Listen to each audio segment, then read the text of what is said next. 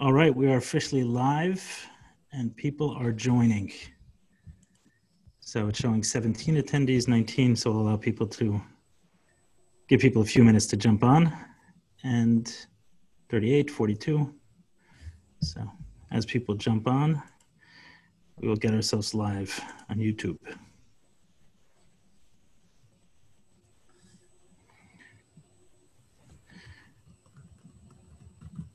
Welcome, everybody. We're just waiting for people to join.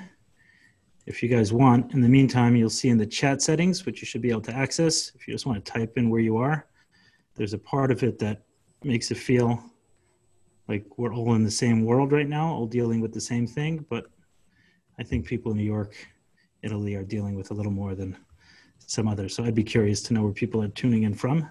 So if you want to just type that in the box, would be great. I can't tell you that in New York the sky is blue, there are birds chirping, the trees and all of nature seems oblivious to what we're going through. Just for the record.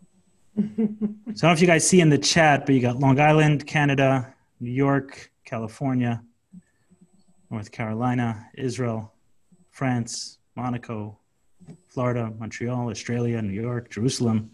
So we got the, the word got out. Modern day technology. It's pretty, pretty unbelievable. A, uh, a request to Hedy on Friday morning, a conversation an hour later with Simon, and uh, there you go. And 48 hours later, we have hundreds of people tuning in. So we're at 90 attendees, expecting a little bit more. So I'll just give it a little bit longer before we hop on, and we'll get this. Uh, I see, Ellie, you're very honest. Usually, if 90, they say it's 900. 900 is 9,000. You're uh, actually brutally honest, which is good. One of my, yeah. One of my problems. Most of my problems start there, but yeah.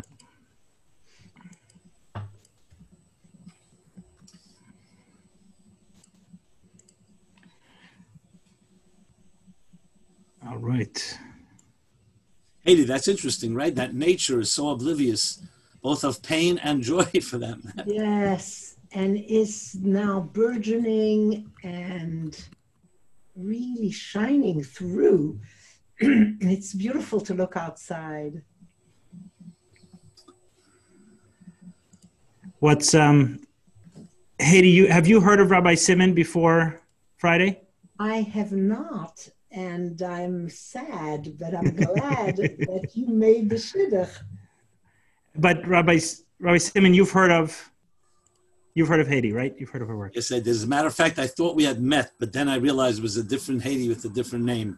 Uh-huh. I confused, but anyway, all souls are connected from the beginning of time. So just a matter of uh, reacquainting. Hello again. You know. We've been through a lot, 3,800 years. We've been through a lot. Indeed. You know, they say, how do you make matzah balls? You start with 3,000 years of suffering. Then you add a little matzah meal and an egg, and you mix it up. You'll have mat- you'll have matzah balls. And these modern chefs, they come and they think they can just stick it together. They got to pay your dues. Yeah. exactly right. You know that story, since we're waiting, can I share something? Go ahead, yeah. Pavarotti, the, the, the great opera singer, once did a rendition of Psalms 23, The Lord is my shepherd. And it was beautiful. The whole place gave him a standing ovation. Then an old Jew got up and he did the same thing. Hashem Lashem Roi, David Hashem Roi in Hebrew. He did it like a, you know, old Jew can do it. And the whole crowd began to cry. So Pavarotti asked him afterwards, he says, Why did they give me a standing ovation and you they cried? So the Jew answered with a broken English, he said, Because you may know the psalm, but I know the shepherd. oh, that's a that's very moving. I know the shepherd. All right, let's get started. We have uh, Good. a little over 100 people, 110, because you like when I'm precise. So I'll tell you uh, what inspires me most about both of you. There's something uniform, which is why I thought a conversation would be great, is that you both have a very youthful energy. So Rabbi Simon, every time I've gotten to know him only recently, I've heard his name for years, but we've gotten to know each other recently, and I leave phone calls with him energized. He tells me that there's a spiritual war going on. We have to do something. This motivation, this excitement. Um, there's there's a youthfulness to it. And yesterday I was reading in your book, yesterday towards a meaningful life. I was reading that section about youth, Rabbi Simon, where you spoke about the the importance of harnessing the the youthful energy. And then Hedy, I, I, don't really have to explain it, but I'll give a story anyway. I think that people who see you see why I say there's a youthful energy. But when, um, so my wife and I saw Hedy in 2016, a little bit before uh, we got engaged, and it certainly helped. And I can't really explain, it certainly helped to make the decision to say yes when she asked me, or for her to say yes when I, when I asked her. It was, a, it was very transformative and uh, Hedy, you talk about level one, two, and three learning, and level three learning is the transformation. You don't even know what you learned, but you know that you're you're changed, and that was that experience. And um, when when my wife and I finished that two days, which seemed to go, you know, it starts nine in the morning till six in the afternoon with a short 45 minute break for lunch. And it just goes like this the two days. It's a, an amazing spiritual experience for those who've been through Hedy's workshops. And uh, we said we're going to do this again, but we didn't know when. And then about six or eight months ago, I think it was, we got an email that uh, your husband Yumi was retiring. So I showed it to Frady and I said, Hedy may be next, so why don't we go soon? so I, I, reached out to your assistant and we booked a uh, we, we booked a session. We sat down. I told you the story of why we booked. You asked how we were doing, and I I think Frady said, "You can't take it from me. It's better when the wife says it." She said that we've never been in a better place. So you looked a little surprised and you said it's it's not every day I get people come to me for relationship help on a great place. So I explained to you why that I saw your husband's email and I was nervous that you would retire soon. So you said to me, Well, you don't have to worry too much. The next five years, I'll continue to be doing this. And then after that, I have 10 years of fashion planned because there are not, not enough models in their 80s.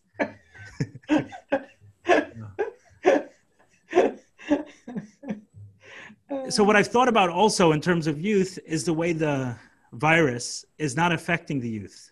And I don't know, maybe I say this a little tongue in cheek, but I, I just wonder if we spoke about any other group of people in the way we're speaking about people over 60 now. Um, can I, can I ask you guys both that question? Is it, when you hear, it almost feels to me like they're talking about people who don't watch the news. Like we, we only have to stay at home because of the old people. Don't kill your grandparents. I mean, not everyone over 60 you know is they're functioning members of society. Is it offensive when you hear that? Is that do you does it register at all when you hear people talking about um, the the way older people are the ones being affected by the virus? And then when there's someone younger it was like oh maybe we should take it seriously. There's someone 35 i don't think if kids were getting sick we would say that. Hmm. do you have any thoughts on that Hedy and then um, i hadn't been thinking about it. Uh, I am enjoying very much elderhood. You know, there's childhood, adulthood, elderhood, and I am lucky to be in elderhood, and I'm enjoying very much this phase of life. And I have not really thought about being pushed aside. I haven't felt that way. Um, I just know, yes, I think people who are in elderhood may be more vulnerable to this particular virus, and people who have underlying health conditions may be more vulnerable. But I don't know. I I I haven't felt what what you were describing. You know, I got I you. I mean specifically to the way they're talking about coronavirus, not in general. Right, right, right, right. Yeah, I I don't know. I haven't. Uh, maybe maybe I don't hear, you know. Maybe okay, if I'm you don't feel the need to defend yeah, yourself, I'm not I'm going not to. sensitive to that or something. No, I haven't uh, haven't felt it. Roy Simon, have you had a different experience with that? Maybe you don't watch the news and you don't see the way they're talking about anyone over 60. No, I do see, and uh, I don't feel like I'm in the 60s. I feel like I'm 17 years old, to be very honest. That's the way I feel. I'm in complete denial. That's how I feel about you. That's what I meant. I will tell you, remember when Ronald Reagan had that famous debate with Walter Mondale and everyone was talking that Reagan was the oldest president and going into a second term. He may be senile, etc. So he came up with that line that clinched the election for him. He turned to Mondale and says, I made a very deliberate decision that I am not going to take advantage of your youth and inexperience in this in this uh, election. Right, I'm not going to make age a focus of the election. I'm not going to take advantage. Uh, honestly, I, I see it. Look, it makes sense. People who are older, and especially people who have their bodies are not as uh, powerful an immune system. I haven't felt it. Just for the record, I did have the, I didn't uh, um, test it because my doctor said I didn't need to. But three weeks ago, I contracted the symptoms, and I could say since yesterday, it's all gone. Even the taste and smell that I lost is gone. So I feel invulnerable. I feel like I'm just kidding. I'm quarantined. I'm not going out. I'm being quite prudent because I don't know how long the virus incubates. But to be honest, it's very fascinating to me. You know, I feel that the, the society in general over worships youth in, in, a sense, almost like externally. You know, look at sports or other things. And uh, though being young and energetic and idealistic is great, but really the, the real the real mystery is how do you combine the seasoning and experience of adult life with the youthful vigor and exuberance of a young person. I think that is the real the key secret to real life. And I've met people, not many, but they have the sparkle in their eyes even when they're 90 or 95 years old. You know, how do you do that? How do you combine the two? Well, my husband's father, David, he lived to be 106 and he was vibrant. He was with it. He was an amazing human being. And somebody at his birthday said when he was 106, David, aren't you afraid to die? You're 106. So he looked at him smiling. He says, Nah, not many people die at 100. right, that's true. The statistics are, right. are in his favor. Right, that's right. I, I would say, I would say, uh, you know, I'll just honor my Rebbe, my teacher, my mentor, whose 118th birthday is today. He passed away 25 years ago. Rabbi Menachem Mendel and the Rebbe Today is his actual birthday, so I think it's a good to pass a gesture of someone that I have such a, a debt of gratitude. But I remember when he turned 70, he actually gave a talk on this day. When he turned 70, we're talking about 1972, um, long before many wars were fought. And he said something fascinating. He says he's receiving letters encouraging him to retire at this point. You accomplished so much, time to retire and he gave the whole talk hours long and said age is not determined by passport it's determined by spirit and the soul never ages it only gets more younger and more powerful as it goes the body may age and the concept of retirement was so um, so abhorrent to him because a human being was created to produce so fine we produce differently when we're 10 or 20 30 40 and then 90 or 80 70 but it was a very uh, the message to me was not that we have to be workaholics, but when you're passionate and you really have a mission in life, when does that mission exactly begin to weaken? If you're driven, I really feel, and I've said this to you, Ellie, and I say it here, I feel that maybe this may be the definitive event of our lives. And if we weren't trained for this, to rise to the occasion and to show uh, a, a, a certain morale and courage, you know, we know we have to be prudent. We understand the health issues. This is the time. There's an expression, Imlo achshav emasai. If not now, when? So I really feel that's why I'm uh, honored to be with you, Hedy, and with Ellie, and doing these programs as many as possible. I've been doing it all over because I really feel those of us that that have that sense of mission and uh, that does not change because we have a battle on our hands or because we have a setback or we have quarantined or the other issues. On the contrary, I think we need spirit more than ever and as spiritually and as I'm sorry, socially distant or physically distant we are, we have to be even more spiritually closer than ever. Yeah, that's, that's why I've left off. That's on, how you stay young. On each conversation with you, that's why I've left off like the, the conversations during the during this uh, pandemic. Right. I've left like, okay, I have to do something. If I'm feeling in a mode of positivity, then I have to um, serve. So now we call the event "Facing the Unknown," and the the title came from a couple of not the the idea for the event came from a couple of different things. So Hedy sends out emails um, every so often, and I'm on her, I'm on her list. So mid March, she sent an email, and I was really curious. What is her? You know, even though she's a relationship expert, when you sit with her, you want to hear her take on other th- other aspects of life. And I was curious when I saw that email what she would say about the coronavirus. And mostly in that email, she compared it to a to the Sabbath and an opportunity to look inward. And um, uh, there was a story about the uh, a South American tribe. I think you put in there that would travel and then they would stop every so often. And when they were asked why they would stop while they were traveling, they say for our souls to catch up to us.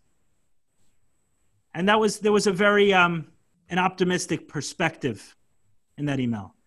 And then I think it was Thursday you sent out another email titled "Coping versus Living," and the tone I took it it was slightly different. There was a little bit more of um, of a heaviness, something that there was. It was clear that the the um, it was affecting you in a different way and uh, you put a line in there that said we never we never know but to not know the way we do not know now that we've we have never, never, known. we've never not known. Right. We've never not known. We've never we have never not known just the way we don't know now. Right. Like there's a not knowing that's at a very intense level right. now. Right. and so what what shifted in those in those three? Was there something specific? Was it the length of time that this has been going on? I mean what did i did i accurately describe the right the change right space right. that was created by your email I, I was talking to uh, rabbi simon before about being very much in touch now with my parents during their hiding uh, they were caught uh, from hiding and put in a camp. But before that, they were in a cellar in the south of France. And You're talking I, World War II. World War II. And I thought about them in hiding in a space that is tiny without ever going out, without ever knowing what really is tomorrow about. And I think what has begun to really be a very visceral experience for me is their war experience. I mean, I've known about it, but just being in quarantine. And the other day, Yumi and I went to our uh, courtyard, and it's beautiful. It's springtime. And when we came back from the courtyard, we got a letter that said the courtyard from now on will be closed. Oh, wow. And so, what I began to feel really is them in their situation where in the mid 30s life started to be smaller and smaller and smaller. They went out with a yellow star and then they didn't go out anymore and then they ran away and then they were caught. Meaning i i it's not the experience here at all and yet with every closure i feel them more strongly. Their courage their spirit their transcendence the fact that they came out the way they did, people fully alive, right. choosing joy, and at the same time, I can also experience what that must have been like. I don't think I can experience, but certainly much closer than right, ever before. Level. And so I dedicated that particular broadcast to my mother uh, with that idea that she understood the difference between coping and living and living and decided she wasn't going to cope with the situation she was going to live inside of during the situation.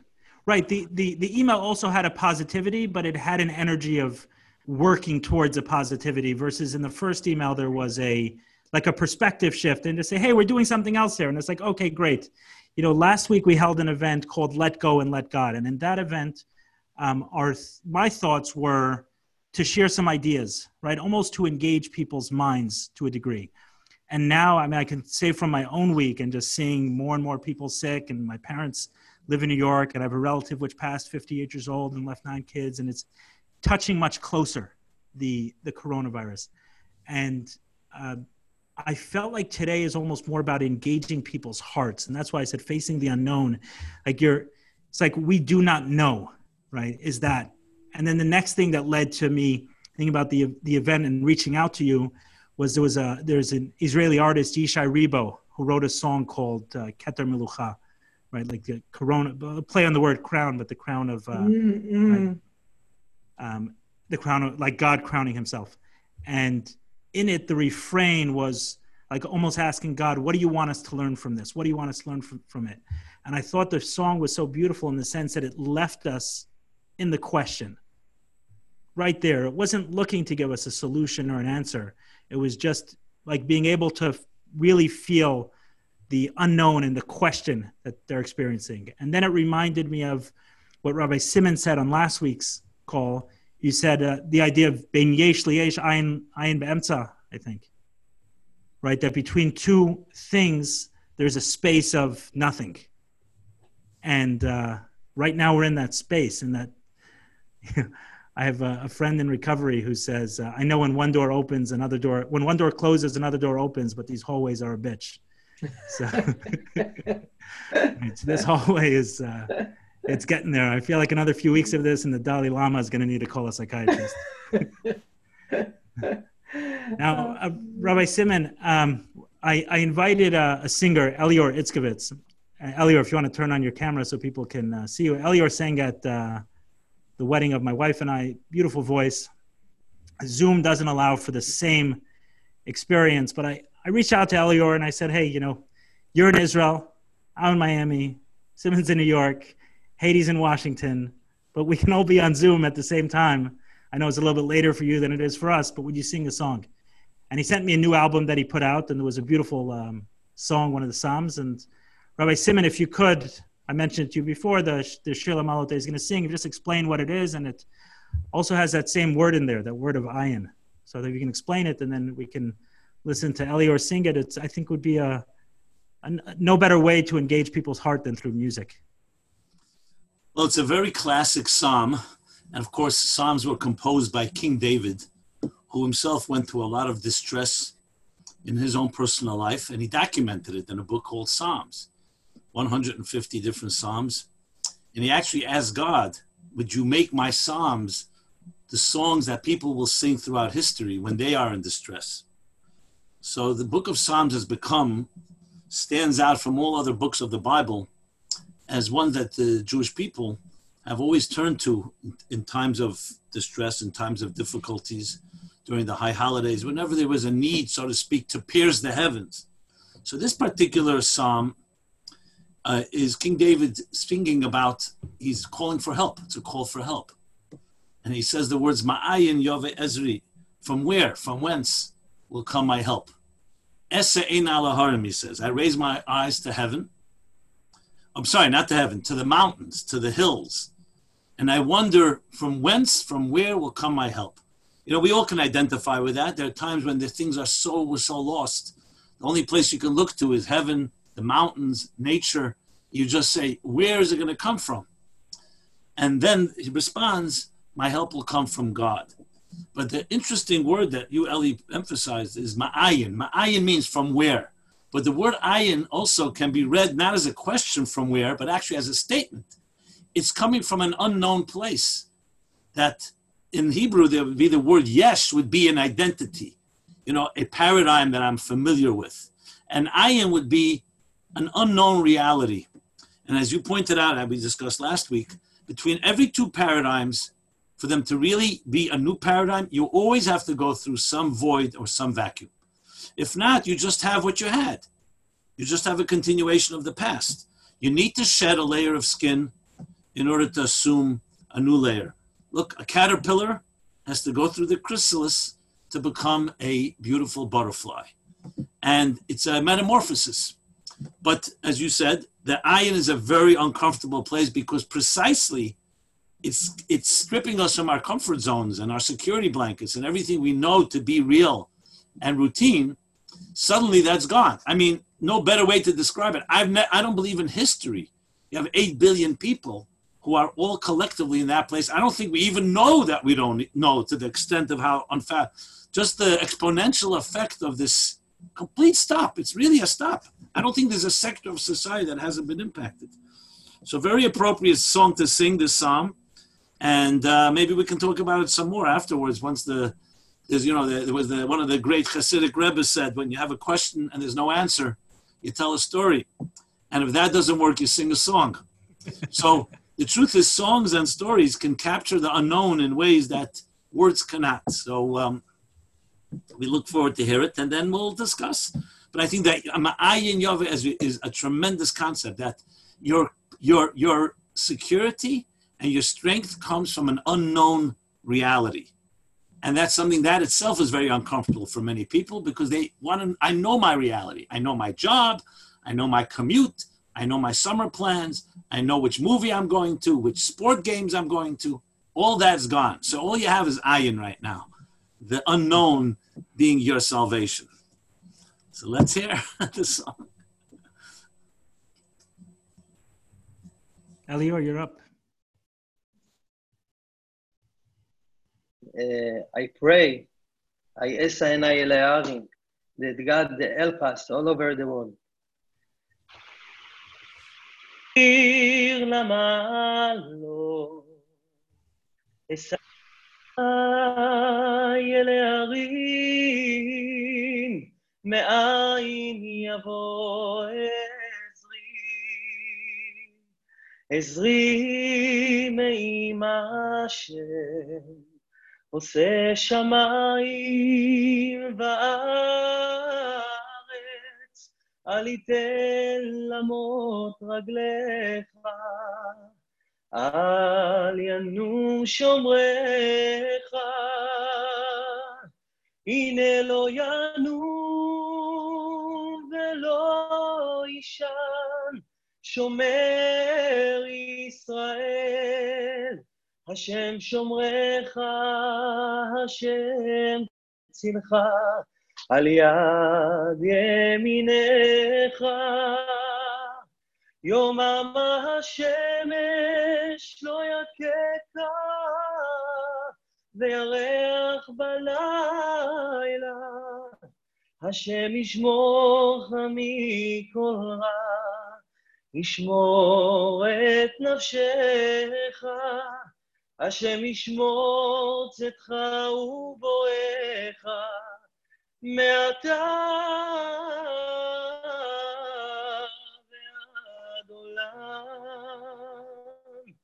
מעתה ועד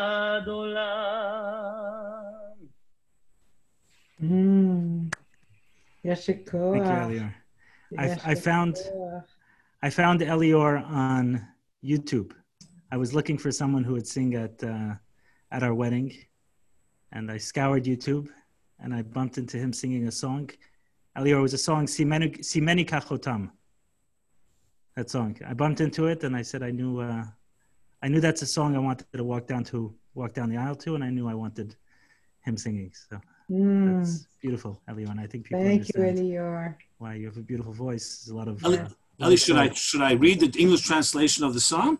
Go ahead. Sure. What, just one thing before. So I was um I was on a um an online meditation last week. I was I joined it and the host did something very interesting. And Rav Daniel Katz, some people may know him, but he um, he engaged people in the chat in the sense, you know, sometimes Zoom, you have 150, 200, 300, I think there were 400 people on the meditation. It's hard to um, have everyone speaking and for it to be uh, meaningful in any way. But what he did is he had people put in the chat like some some of what they're dealing with. So I thought in terms of the unknown, right? We have different unknowns right now. You know, I, I'm curious as a business owner, what is 30 or 40% unemployment look like? And even if my business survives and I sell cell phones and people still need cell phones and maybe especially need cell phones in this time, well, what happens when you have 30 or 40% unemployment?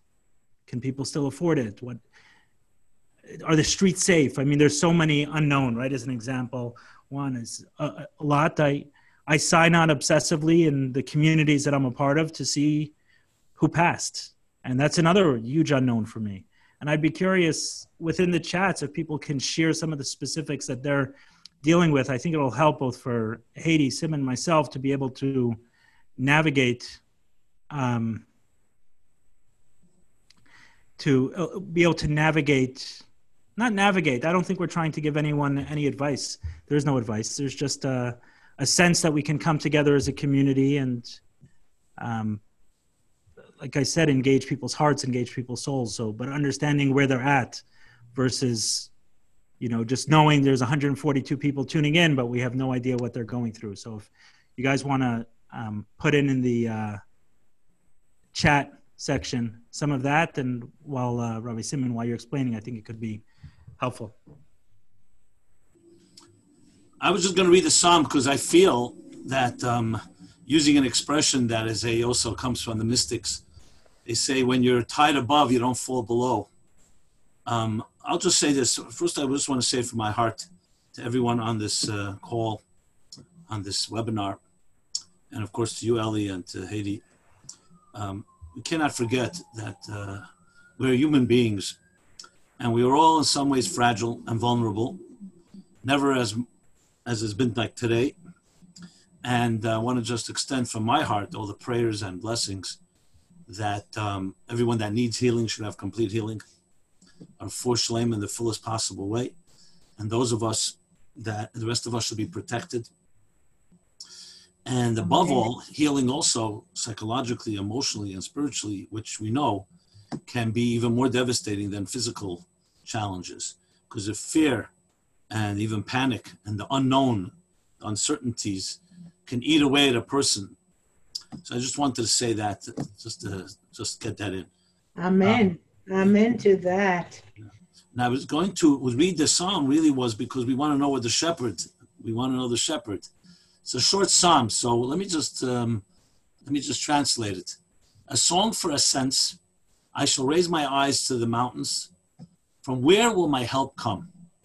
And remember, as I said, from where can be seen a question, it could be some as a statement. Yes, it comes from an unknown. My help is from the Lord, the maker of heaven and earth. He will not allow your foot to falter. Your gardener, your guardian will not slumber. Behold, the guardian of Israel will neither slumber nor sleep.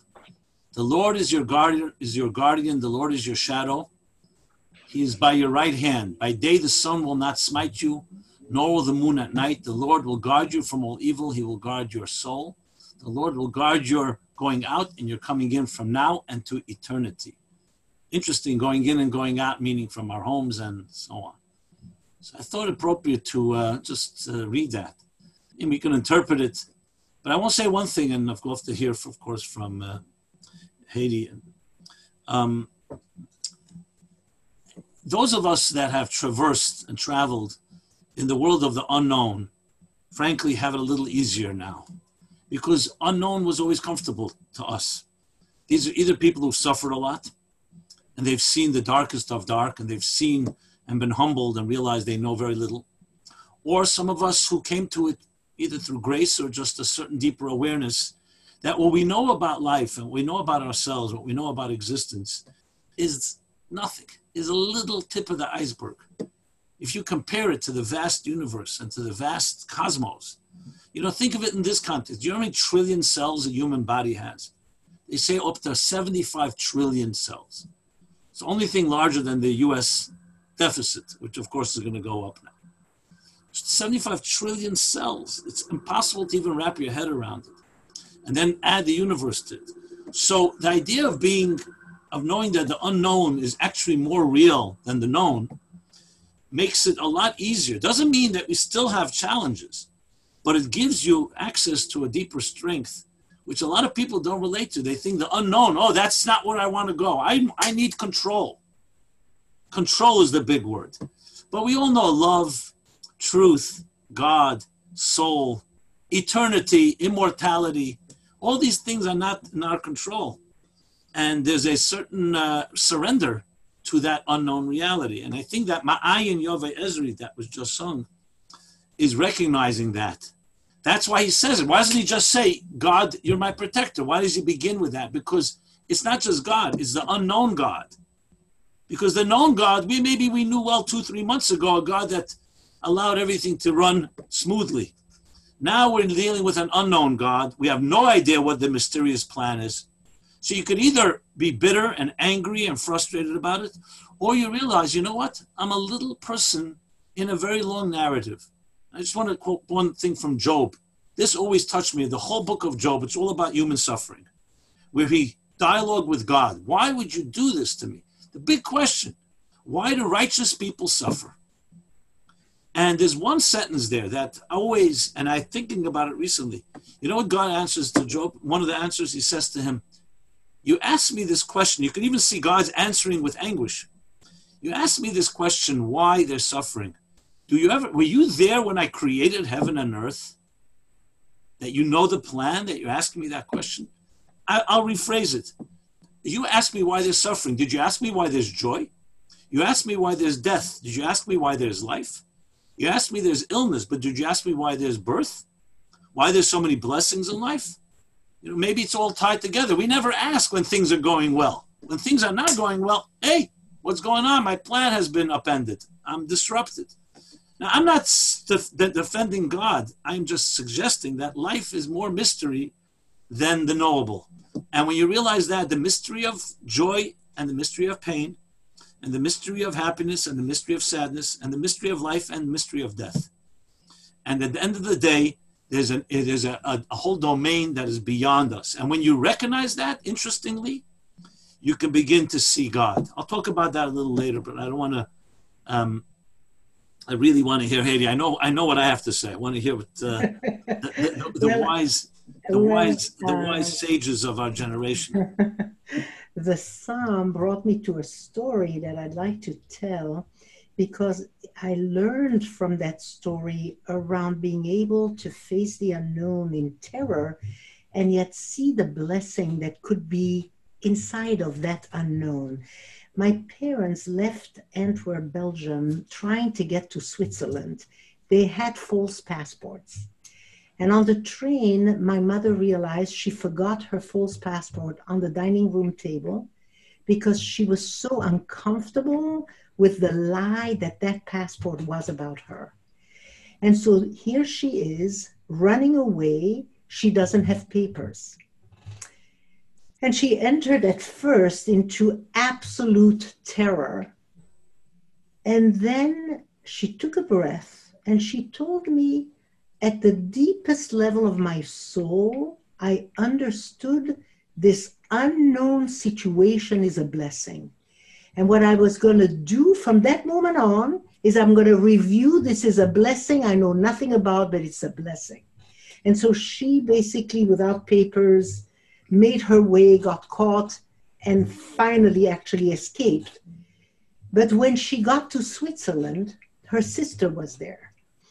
And her sister welcomed her because all the refugees in Switzerland would hear about the news of new refugees arriving. And there, my Aunt Hadassah finds out Miri, my mother, has arrived. And the first sentence she said to her was, The book you left on the dining room table, I got to read all the way to Switzerland. And so what she was saying is that book, The Passport, got her all the way to, to, to Switzerland. So my mother, at some level, in the unknown, held a blessing that she couldn't know what it was, but it was saving her sister. She saved her sister the whole suffering of the war because with that passport, her sister arrived right away to Switzerland. The part that always touches me is Me'ain Yavo Ezri, that knowing that there is Ezri. So my mother knew there is in this Ein, in this nothing, in this unknown, in this terrifying reality, there is a blessing. I am going to sit inside of that blessing. That was such a lesson. And I think right now, the blessing is unknown, but it's already existing because we found out that we can stop everything. We can even stop air travel and we can stop we can stop things if we decide life is worth it. Well, with that power, there's so many things we're going to be able to do to save lives afterwards. We now know what we're capable of. The blessing is already there. Even if we don't know exactly, holding it as a blessing already makes it very different. Hedy, one of the things uh, I was thinking about because we did our work together in January, so when I went back, was what you spoke about with the the U theory. So I don't know if you noticed some of the questions people are messaging. The U theory by Otto Scharmer. Oh, the U theory. Yes, yes, yes, yes. yes. So a lot of the questions that are coming in are actually about relationships because I mean, living at home with someone and being quarantined with them, it's hard if you don't like them and get along with them. and um, uh, So we, we've done some of that work. I was thinking with the U theory, when you explained it, there were two aspects to it. One was, and I'll share, and hopefully Freddie will be okay um, with uh, with me sharing, but she's used to it at this point. So when when we sat down, the only way I've I've described, I've told told couples, many couples, that you have to go see Hedy. It's amazing. Her two day private workshop is transformational. And he said, well, "What is it?" And I said, "I don't, I don't have a good word for it. Maybe you have a better explanation." The best I've come, I said, it's a spiritual journey of sorts that you go with on your couple, and she uh, go she guides you as a couple. She doesn't really say anything in the sense of giving you any insight who's right or wrong in the relationship. She just comes along as a guide on a journey that she takes you and it, takes you on and it's transformative. And beyond being transformative, I've never felt that I understood another person so well, and I've never felt so understood after that was the way um, I described it. But one of the things you said is in this last time, you explained that the U theory that as we're going through a minor nuisance, that comes up, right? So I brought up some, I, I think we called it the neighborhood of money, right? And some some stuff around there is you said that deep down there's something um, much more profound, but I'm going to need to allow someone to sit with me in the not knowingness of whatever it is, like that deep belief. And I believe that, and you said eventually you'll come to a very profound realization and then only from there will there be a future calling. So I, I believe the it was something along the lines of I don't want to be alone was something behind that, right? That irritation or disagreement between us was this profound belief, and that as I sat, I was not worthy of love without being able to provide. And that was a belief that somehow got planted into me at who knows what age and you were there and Frady was there to kind of guide me and be in that space of and you said it specifically of not knowing this that there's this gap. And I kept repeating the words. I recall before I got to that reality you asked us to speak in very succinct statements. I kept saying I don't know. And you said watch look at her. Like watch Frady be there with you in the not knowing. And then right. you spoke also about the concept of the U theory how we need to go down to that bottom that pain and then right after that, the next statement after we fully embrace the pain will be the future calling. So I get my question is, is do you see that theory applying to the collective just like it did does to the individual? Mm. And can you also explain the U theory by Otto Scharmer mm-hmm. to mm-hmm. everyone else? Yeah. Before I go into the U theory, I just want to say that what I teach couples is how to be fully present to each other. So Frady learned how to be really fully present to you so you could go down the U, really be there with her interest, her spirit, her love for you, her honoring of you, her whole person being there with your whole person. So the teaching of that presence right. before that there can be this voyage down the U. And Otto Scharmer is describing that often when we are struggling with something, we want to jump from the struggle to the solution. And that we cannot jump from the struggle to the solution. We must be willing to open up the struggle to the layers and layers of experience that he calls going down the U. Because the more open you are to the struggle, the more you're going to enter into beliefs that you carry that actually cause suffering that you don't even know about. Like, I don't deserve to be loved. I deserve to be alone and struggle by myself. That's underneath all the layers of that problem. I put it in quotes. And so when you get down the U, Otto Scharmer says, it is the hardest thing to acknowledge but in the presence, in the loving, compassionate, powerful presence of a whole human with you, and that was your wife, you were able to go down that U to the bottom belief that is so painful even to pronounce. But as you pronounce it, and her loving eyes are with you, and you are in connection, feeling at that point, I don't deserve connection. I only deserve to be alone. I'm not worthy. And you're in there, and those loving eyes are looking at you.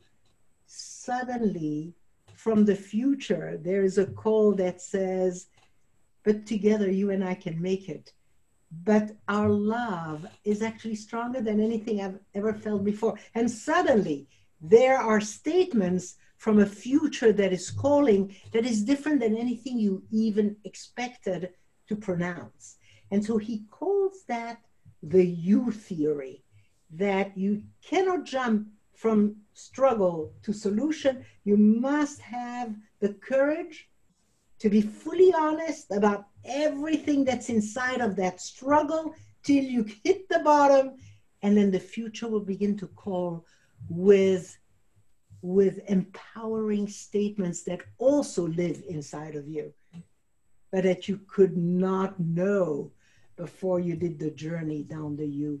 So, so why is the the not knowingness right in that? I remember repeating so, it over. Why is that important? Why is that right. an essential so as you went part of the down, journey? As you went down the U, you arrived at the place of not knowing because you had never spoken about any of this, and you would say, "I don't know."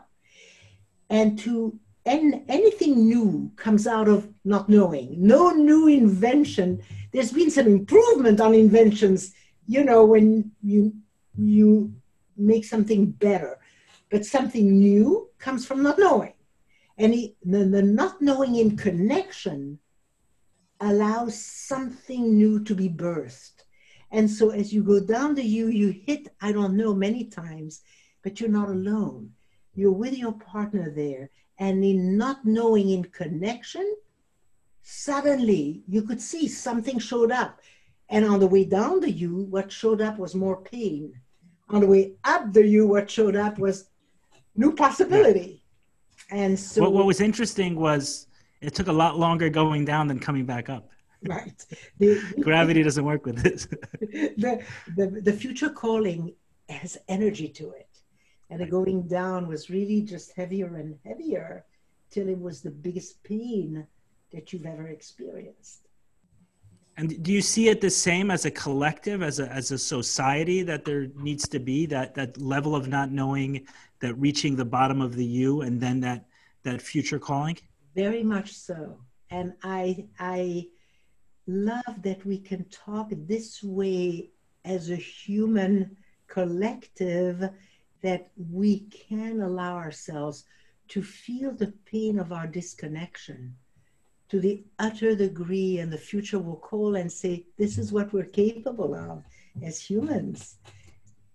Indeed, I think the future has begun to call here, but before we can actually hear it fully, as, as a collective, we ought to feel how painful it's been that we've had wars and we've put bombs in the sacred space between us and that we've polluted our environment, to feel all that we've done so that we actually can come up and make those choices from a from an enlightened place. Indeed. Yeah. So I, I imagine that some people listening were curious about that experience of having a partner fully present with you, right? That which which is I, I, remember you reminded me and Freddie at different times. Like you called yourself the customs lady, and you said, "Don't bring any of your baggage right in. That's your own fear. That's your own security. Just be fully present with what the person is experiencing. You'll hear something." So. Yeah. I, I, recall you saying something. Once you take 96 million couples through this, it'll be a tip, tipping point. Was that the right number? That's right. 90 million. 90, 90 million. 3% of the population. When when 90 million couples know how to sanctify the space between them, cross the bridge to their partner in full presence, and create that encounter of the souls. Once 90 million couples can do that, we have an epidemic, we have a pandemic of connection. So, so for those listening to? in, where are we up to as far as 90 million goes? I, I don't know. I don't know. There's quite a few couples around the world who have learned how to be there for each other in that way, how to sanctify that space between them, and how to really cross the bridge and be so fully present that the encounter occurs. So there's quite a few. Uh, so, what would you advise to anyone listening in? That's a pandemic. What would you advise to anyone listening in who who wants that experience? And you know, right now you're probably not uh, see, not seeing anyone, right? You're not not working with couples. So, what, what would you advise? And people are home. People are feeling that, right? That real. Um, right. some of the challenges that exist in relationships really rear its head at this point. Well, it's it's a good idea to know that visual that the two of you are two worlds that are very very different. And if you're a couple, you're incompatible. Only incompatible incompatible people get together. You know, the grandmother of a friend said, if you're the same, one of you is superfluous. So we are incompatible. We're different, and we're two different worlds. And the first visual is that the space between us is what we're responsible for. It's sacred space. And we are responsible to sanctify it. How do we do that? By knowing there's a bridge, a narrow bridge between the two worlds, and that we don't meet in the middle of the bridge. We cross the bridge all the way to the other person. So each one of us learns how to leave our own world and walk slowly over that bridge and land in the world of our partner to learn them, just to hear who they are, let them talk, and you just peacefully present hear them. Repeat what they say, but you know, when you speak that way, it's good to go to the essence, just a short statement that speaks your truth and listen deeply when you visit their world. They're the host, you're the visitor. And what happens when you actually have a real visit like this? Your souls unite because they're meant to be unified. And when one person shows up in the world of the other and does what's called generative listening, it's all of me listens to all of you, then our souls are meant to come together it's called the encounter. And each time you have, every couple has known the encounter is that magical moment where you just feel it's, we're in eternal time here. We're just together. When that occurs again and again and again, you begin to live in the zone of the encounter. And that's the purpose, really, that in a relationship you be able to live together in the zone of the encounter. But that requires a few of those visits over the bridge where the space between you becomes richer, the soil becomes fertile between the two of you. Having experienced it, I know exactly what you're talking about, but I'm trying to put myself in the shoes of someone who's never have, never has, and they're listening into Yeah. this and saying, "What the hell is she talking about? She's on a different planet." So, I- yeah, but it is. It is. That's why it's, it's a spiritual journey. It was something that I've I've never um, experienced. I've never experienced before, and it's why Freddie and I were were so eager to come back and experience it again. And we also, I didn't mention this, but we went to a couple of your workshops in between the group workshops as well. And there's something magical. But one thing I did take away, which was logical, was what you spoke about now, was the space between the couple and that the children um, grow up in the space between the couple. And I've seen that, especially I have a son and a daughter. Uh, my son is 22 months, my daughter is nine months. But my son, from a very young age, the slightest anything going on between me and my wife, his mood, his mood shifted. And when things were good, I mean, his even now I still see it, but I saw even at five or six months old, where he just Freddie and I for once for a week we weren't um, encountering enough. we, we weren't crossing the bridge. I wasn't crossing the bridge as much as I needed to. And he woke up in the middle of the night every single night crying. And then um, one of us pointed out to each other and said, "Hey, may- maybe that's why." And we sorted it out. We that gave us enough motivation to sit down and work through it. And that night he slept like a baby, and actually, you know, like the expression, not like a real baby. He slept like the expression, the baby and the expression. Yes, the space between the couple is the playground of the child. Right, that one. So he he could feel his playground had gotten polluted. Rabbi Simon, did you get a sense of why people flock to her? I get a sense why you flock. um, uh, well, I just wanted to throw in this, if I may. I think um, the importance of the unknown is really to uh, remind us that the structures of our lives and the definitions that we hold on to so desperately are not real. They're temporary and they're superficial in most cases. Now, I, I always like to use the expression when it comes to love celebration of your vulnerability. As soon as people hear the word vulnerable, in our day and age, it sounds very foreboding, very frightening. I want to be invulnerable. What do you mean vulnerable? Vulnerable means I'm weak, I'm defenseless. You know, we have spent so many years building up armor, defense mechanisms, and we um, have actually become, sometimes people say, who you are, is, your mask has become you because we wear so many masks. If you look at a, a newborn child, the beauty of a newborn child, which, you know, to me, that's the template that God created, not man created. A newborn child, nine months, completely submerged in the embryonic fluids, underwater, in the mother's womb, no matter whether the mother is functional or dysfunctional. And the child emerges to this world pure like freshly fallen snow. We all relate to it because we, we are all we are all that child. What happened since the toxins of life, whether it's the physical toxins that we breathe or ingest, or it's the psychological ones of our parents' attitudes, our social attitudes, school, they shape us into someone that we never really began as.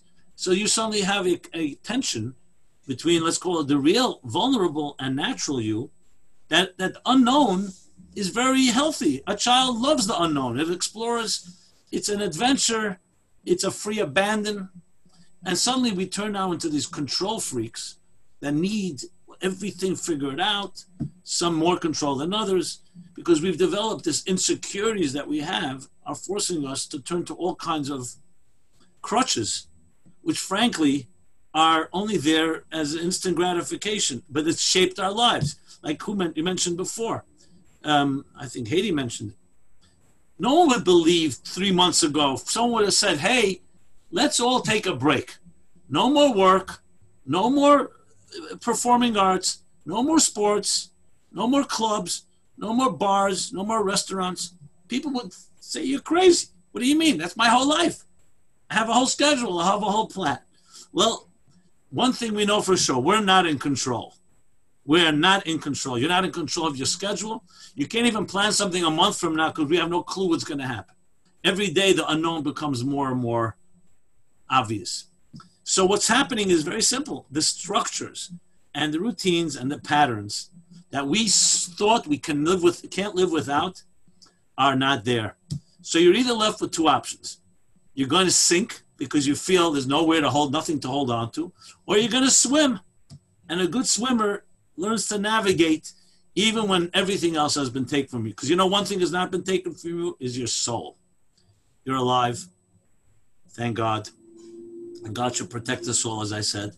But you have a soul. You may have neglected it, you may have ignored it, but you have that. I may be re- saying it my own, you know, it's good to hear it sometimes in a different language I think it's a lot what Hedy said. I think what you both were discussing. I just wanted to put it in uh, maybe more layman's language. I'm not, you know, um, if you want to put it that way, but I really think it's such a comfort zones. Tell me something.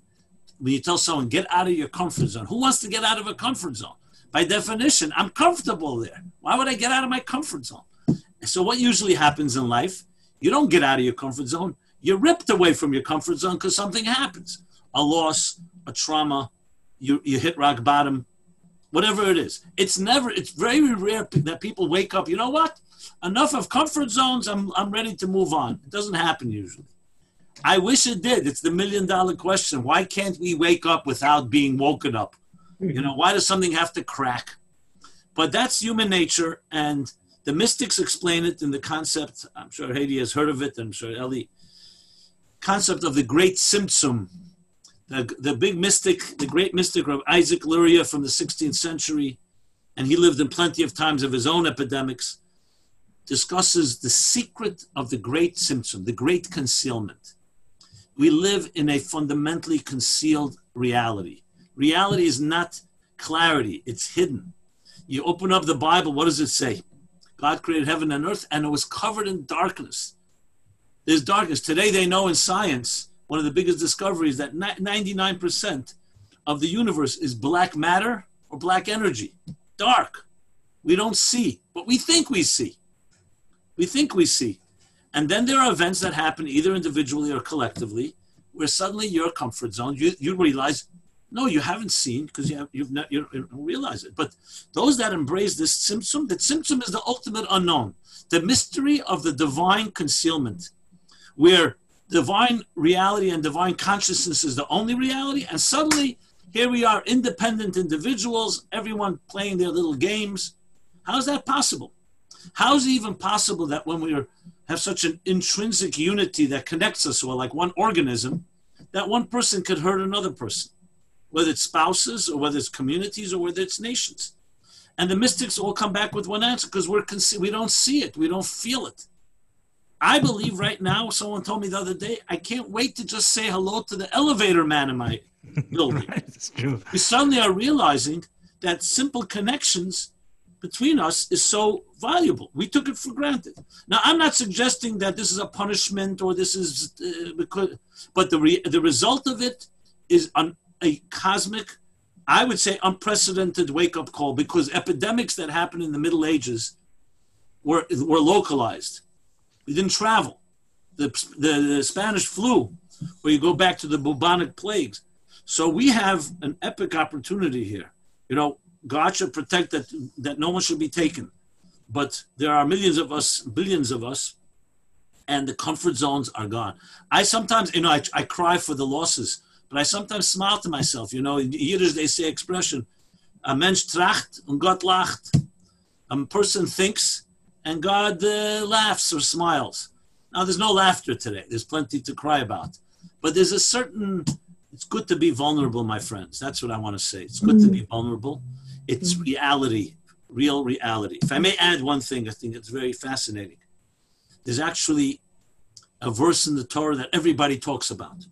The famous expression Moses turns to God. And they were, they were intimate, they were lovers in the most powerful way. They talk to each other in ways that are mind blowing. Intimacy. So Moses turns to God in a moment of truth. And he says to God, you know, Moses is praying for the Jewish people that God forgive them for their iniquity of building the golden calf. They were basically, they betrayed God. Infidelity. Okay? Um, and Moses is praying, God is responding, and Moses says to God, Show me your face, show me your I want to see all of you. I want to see all of you. It's a verse in the, and God says to him, No man can live. No man can see me and, and live.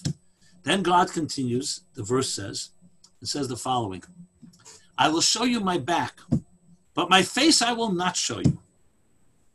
So here's just a few short questions. First of all, Moses was a wise man. He understood you can't see God and live because if you see God, you are God. You can't be independent consciousness and be one with divine consciousness. Secondly, why are we documenting something if it's rejected? Why do we need to know that God said no? And then why is God rubbing it in and say, my back I will show you, meaning my expressions, my more external side, but I will not, but my face you will not see. And an answer I once heard from my Rebbe teacher, then I found it in uh, one of the students of the Baal Shem Tov. Amazing answer it, it's mind blowing if you think about it. God says to Moses, No, no. Read the verse. I will show you my face. I will show you my back and my face. But my face you will see by not looking. There are things we see through looking, and there are things we see when we let go that emerge. You want to see me in my entirety? You're going to have to strip yourself of everything you are. When you're ready to do that, we will become one. So there are things you see of me. Yes, we see God's beautiful world. We see our health. We see other blessings. But you want to see God naked, completely, es- the essence, you will need to not look. Because even that temptation to peek, one peek, it's you. You want me, you need to completely be not annihilated, completely suspend yourself, complete emptiness. When we let go, we let come. Absolutely. And it's I, I, earlier in the Bible, actually, when God first appears to Moses in the burning bush. So God says to Moses, Look at me. And Moses closes his eyes. He puts his eyes down because he's like overwhelmed. He doesn't look. So the Talmud says, God said to Moses, When I asked you to look at me, you closed your eyes. Now, when you want me to, now you want to see me? No, no, no. So, what is this? Tit for tat? He's playing a game? No, because God was saying, You want to see me on your terms or you want to see me on my terms? And I think what Hedy and what, what you, Ellie, were saying, what I believe really the essence of a relationship is that each partner can actually, I will see you through your eyes, not through my eyes. You know, it's like that joke they say a guy goes on a date, talks about himself for two hours, and then turns to the woman and says, Okay, enough about me. Now, what do you think about me? You know? so it's like two levels of narcissism. First, he talks about himself, and then he's being benevolent and he's giving her the opportunity. For, now you can talk about me. You know, that's like as if he's that's like giving her space. The mm-hmm. truth, the truth is, go back to the childlike. Look at children, how vulnerable they are. They completely trust their parents until they learn, God forbid, not to. They completely give themselves away. How many people are able to give themselves to their partner? Absolutely. We don't trust, not the partner. We don't trust ourselves. We don't trust our parents. We don't trust our structures. And you know what, my friends? God pulled a quick one. He took away all our security blankets and says, Here, now you're quarantined with your spouse, with your children and figure it out. You know, I, I had a couple that called me last week and said, we can't get along in regular times. and thank God for work. Thank God for, for entertainment. We go to a restaurant every three, every two days. So, you know, we have many ways to escape our uh, situation. Now, what do we do? And they were both on the phone. I said, you know what? Now you grow up. Enough with the games. Enough with escapes. Now you grow up. Yes, you're going to sink or swim. You know, they, not, there's no magic tricks. Now you're stripped you can't say, "Oh, I got to run to the office," and she says, "Let's talk together." No, we we have to go to a meal. You know, now we rise to the occasion, and you know something? I have total belief that we have everything we need inside ourselves. This is not comfortable. Trust me, it's, it's and it's not getting better because you know people still think it's like an earthquake, and maybe next week, you know, it's all going to change. I hope so, but I hope we don't go back to the old normal. We need a new normal, and um, the unknown, my friends, is the most comfortable place. If you learn to embrace it, nothing can destroy you because unknown actually makes you stronger. It's like the less you know, the more powerful you are.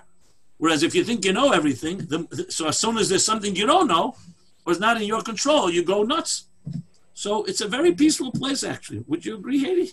uh, I agree. And I think, you know, having some tools how to surrender because I think it's tough for couples to know how do I surrender. But the the view is like this: if you know, I I live in Hedy world, you love, live in Rabbi Simon world. When I listen to you, well, if you're going to do a Rabbi Simon, then you have to do a Rebbetzin in Hedy. Oh, okay, okay. My father-in-law used to call me the Oiber Rebbetzin. That's very sweet. Oh, that's the, the ultra okay. Rebbetzin. Yes, yes.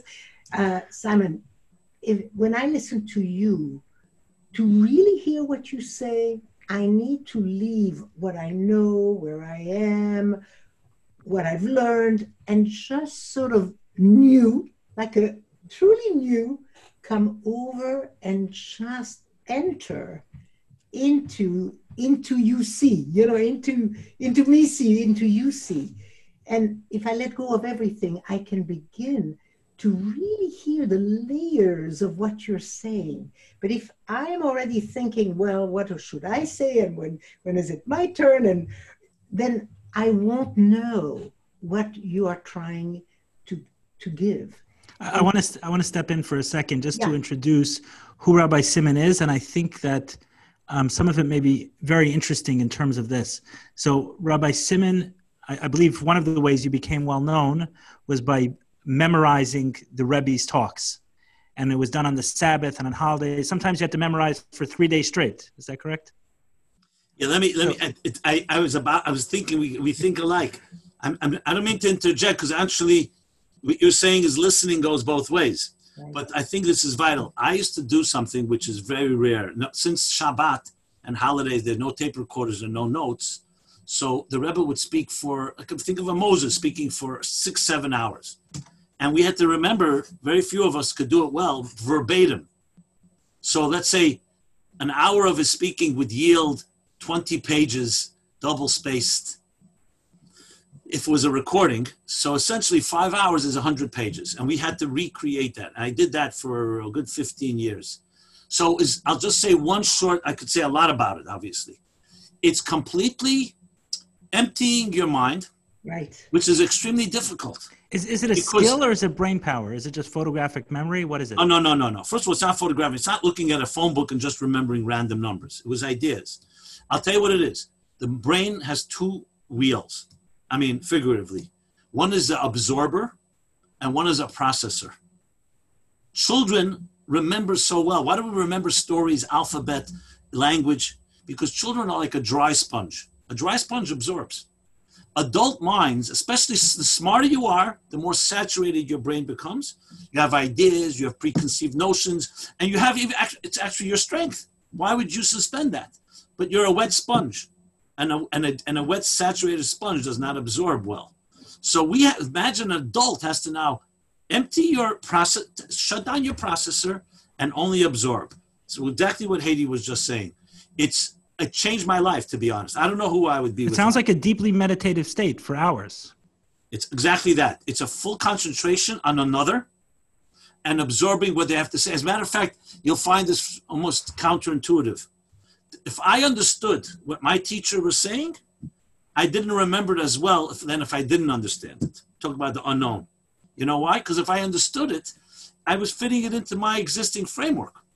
So it wasn't necessarily what he was actually saying. He may be saying something similar. And right away you say, oh, that answers a question. You're right away fitting it into your framework. It's like when people, I can tell immediately, I always ask as a, it's, it's a, it's a trick question. I say, how many of you are good listeners?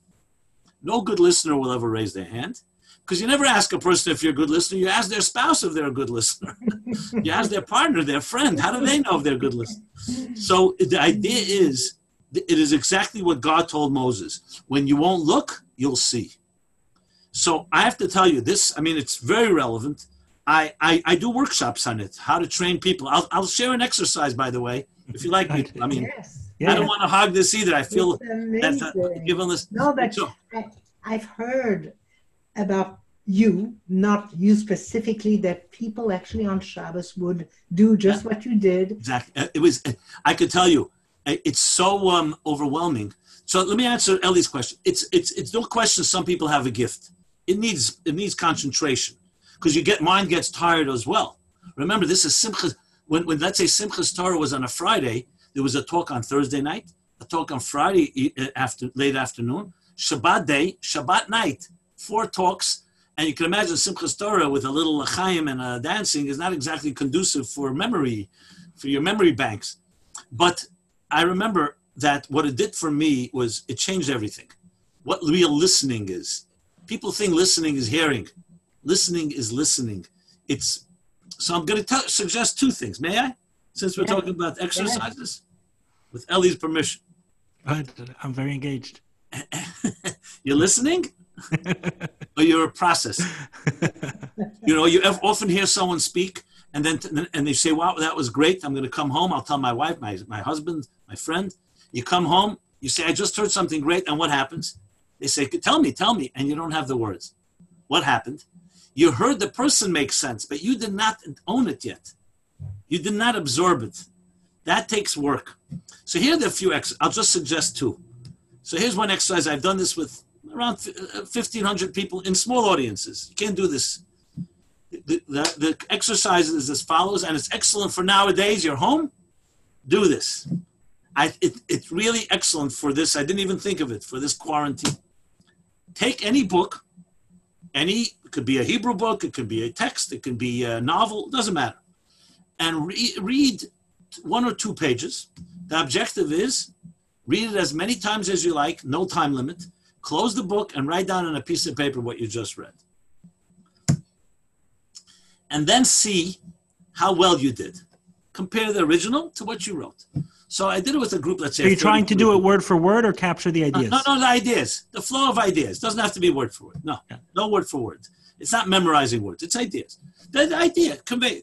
I did it with uh, many groups. Always the same results. It's not a scientific research, but I'll just show you the results. So before we begin, I always ask people. So tell me, what do you think? You'll capture 80%, 90%, 100%. Most people say between 75 and 80. You know, nobody's going to say 100, even if they believe they could. Anyway, we begin. And I see right away the smart ones, they're not they, they do it, they knock it off, they write their notes, they sit down like this, like you know, they're waiting now for the all the slow ones to catch up. We finished exercise 15 minutes, 20 minutes. I ask everyone to give the book and what you wrote to your neighbor and say, so how well did they do? Mark it, evaluate it. Nobody gets over 70% the first time around. And listen to this the smartest one, the ones who thought they were the smartest, the ones who did it quickest, get 40%, 30%, 50, lower. We, you won't believe this. Do men or women do better? No, almost equal, almost equal. Almost Really? equal. I, know. Uh, uh, li- listen, then this is the interesting thing. The ones that I was, were the I was hoping smartest- you. Okay, I was looking the for smartest answer, people in the room, the people who did it the quickest, sometimes they write something that contradicts what it says in the book. contradicts. And when I asked them, how could you do that? How could you contradict? They said, I didn't agree with it. I said, you didn't even listen to my instructions. It's not, this is not a discussion of agreement and right and wrong. It's a discussion. What did that writer, author say? The second time around, everybody goes up by 20%. Because you know what? They lost their arrogance. They were humbled. Mm. Everyone thinks they're smarter than they are. Second time, everybody by 20, it's a guarantee, 20% better. Try it out. Mm. Because you need to lose your confidence in something you don't really have. You no, we are not good listeners. It's not easy for us to. Children are good listeners. Adults are not. The mm. second exercise will be a shorter one. Is this is with spouses actually? You know, we all have our arguments. We agree to disagree with, and it becomes a cold war. Let's not go there. You know. But here's the exercise. Maybe now is a good time for this in this uh, state of sequestered state. Go to your spouse and say, I want to open up an issue that we've always had, whether it's about our children, about us, about some matter. And I'm going to try to share with me your p- position on this matter. I'm going to listen, I'm not going to argue, and I'm going to try to repeat to you your position, even if I don't agree with it. And how well am I conveying what you really believe? Now, you can imagine this, if you can even do that, you're already in good shape. Most of us can't hear something we disagree with because we right away look at the weaknesses in it. No, she's not getting it right or he's not getting it right. So the mere fact that a person can do that, very difficult to repeat something to someone in a sincere and full a full account that you disagree with. Basically, these are all exercises in the unknown. They're all exercises in what Hasidic thought calls bittel. You're suspending yourself to be able to absorb something greater than yourself. It could be a person and it could be God. We are definitely now in a collective bittel of ayin, of a suspension that we didn't ask for, but through it we can learn and tremendous. It's it's a time for true listening. So On- On that note, uh, maybe we'll take a short music break. Elior, you're still with us?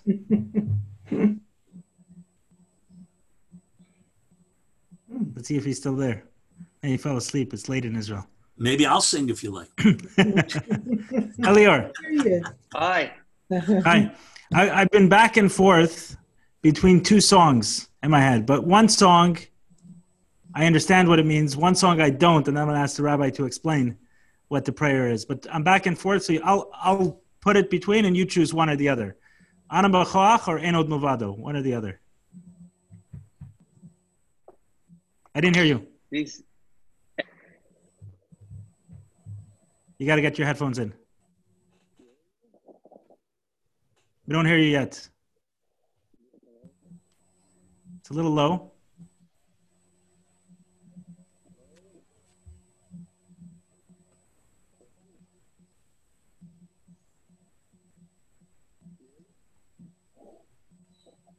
Sit in the unknown. We don't know if he's going to get it to work.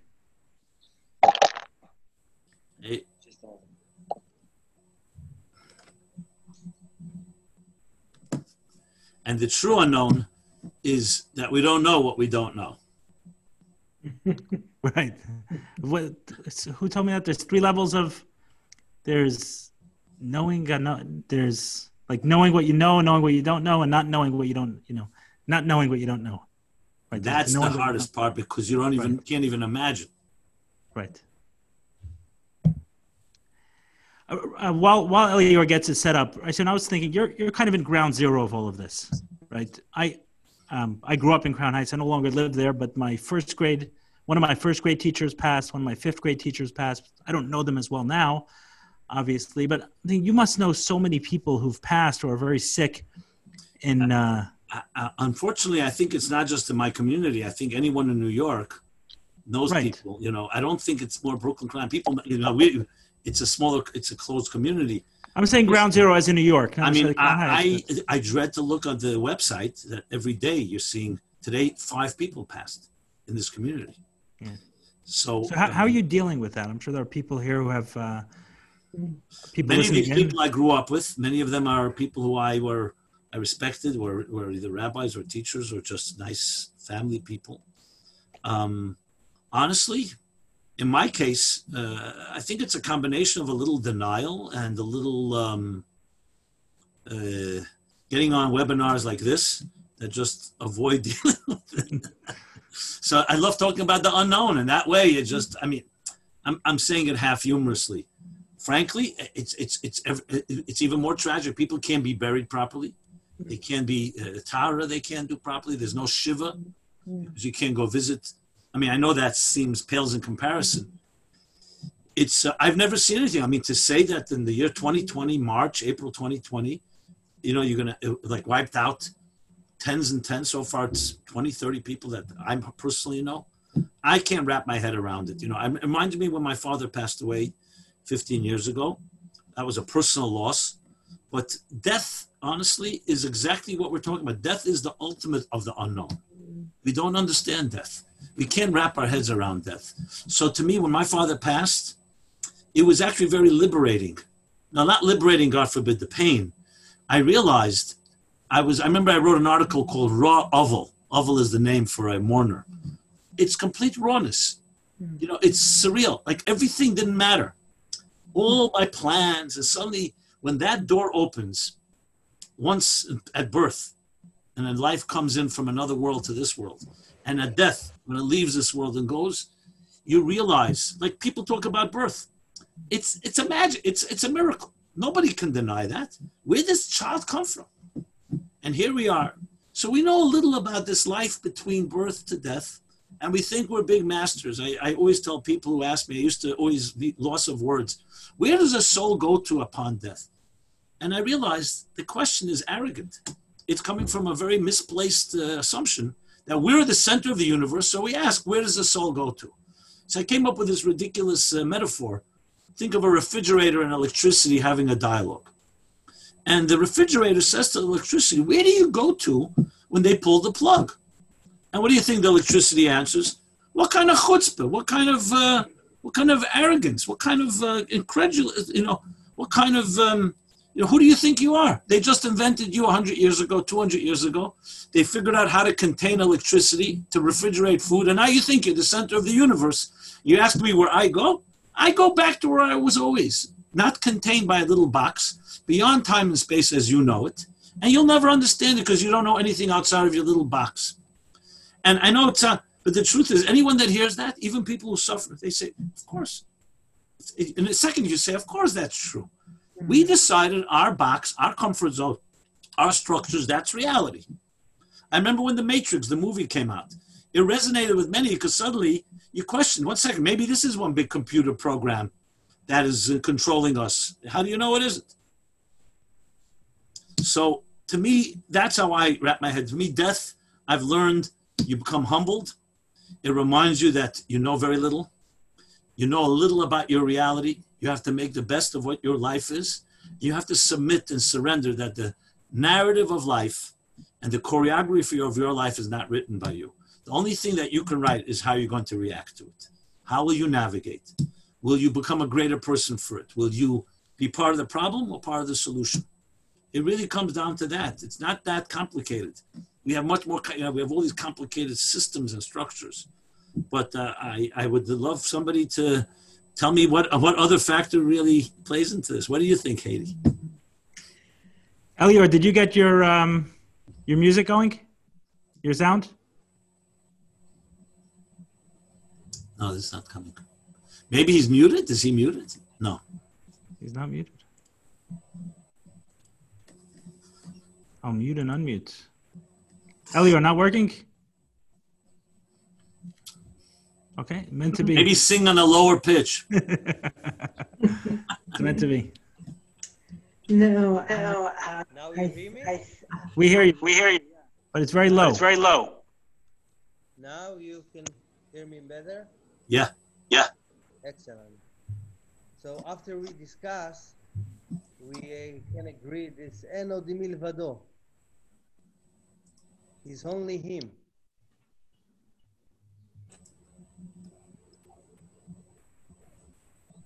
Sing the name of the song he's going to sing is Enod Movado. There's nothing but him. There's nothing but God. Uh, okay. Sing a part from the song. Just a moment.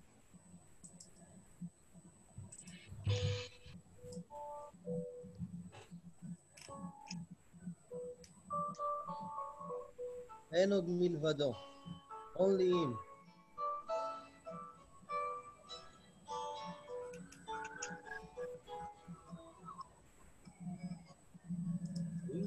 כוכבים שמאירים את העולם ועם הזמן נעלמים. טיפסתי על פסגות הרים בדרך, גם שאלתי בצד החכמים. לא נתתי לעיניי להסתנוור מהמראות, והבנתי שיותר מדי זה לפעמים פחות. לקחתי לי מתוך השקט שיר לנשמה. אין עוד מלבדו, מלוא כל הארץ כבודו. הקדוש ברוך הוא מלך ואני עבדו. במלחמות אל מול היצר כמו מדבר צמא למים מה אדם נכנע ושוב הנפש מבקשת לה מסתור מתחת לכנפי השכינה. גם אני עמדתי בפתח כמו כולם מבקש סליחה ממלך העולם, ולקחתי לי מתוך השקט שיר לנשמה. אין עוד מלבדו, מלוא כל הארץ כבודו, הקדוש ברוך הוא מלך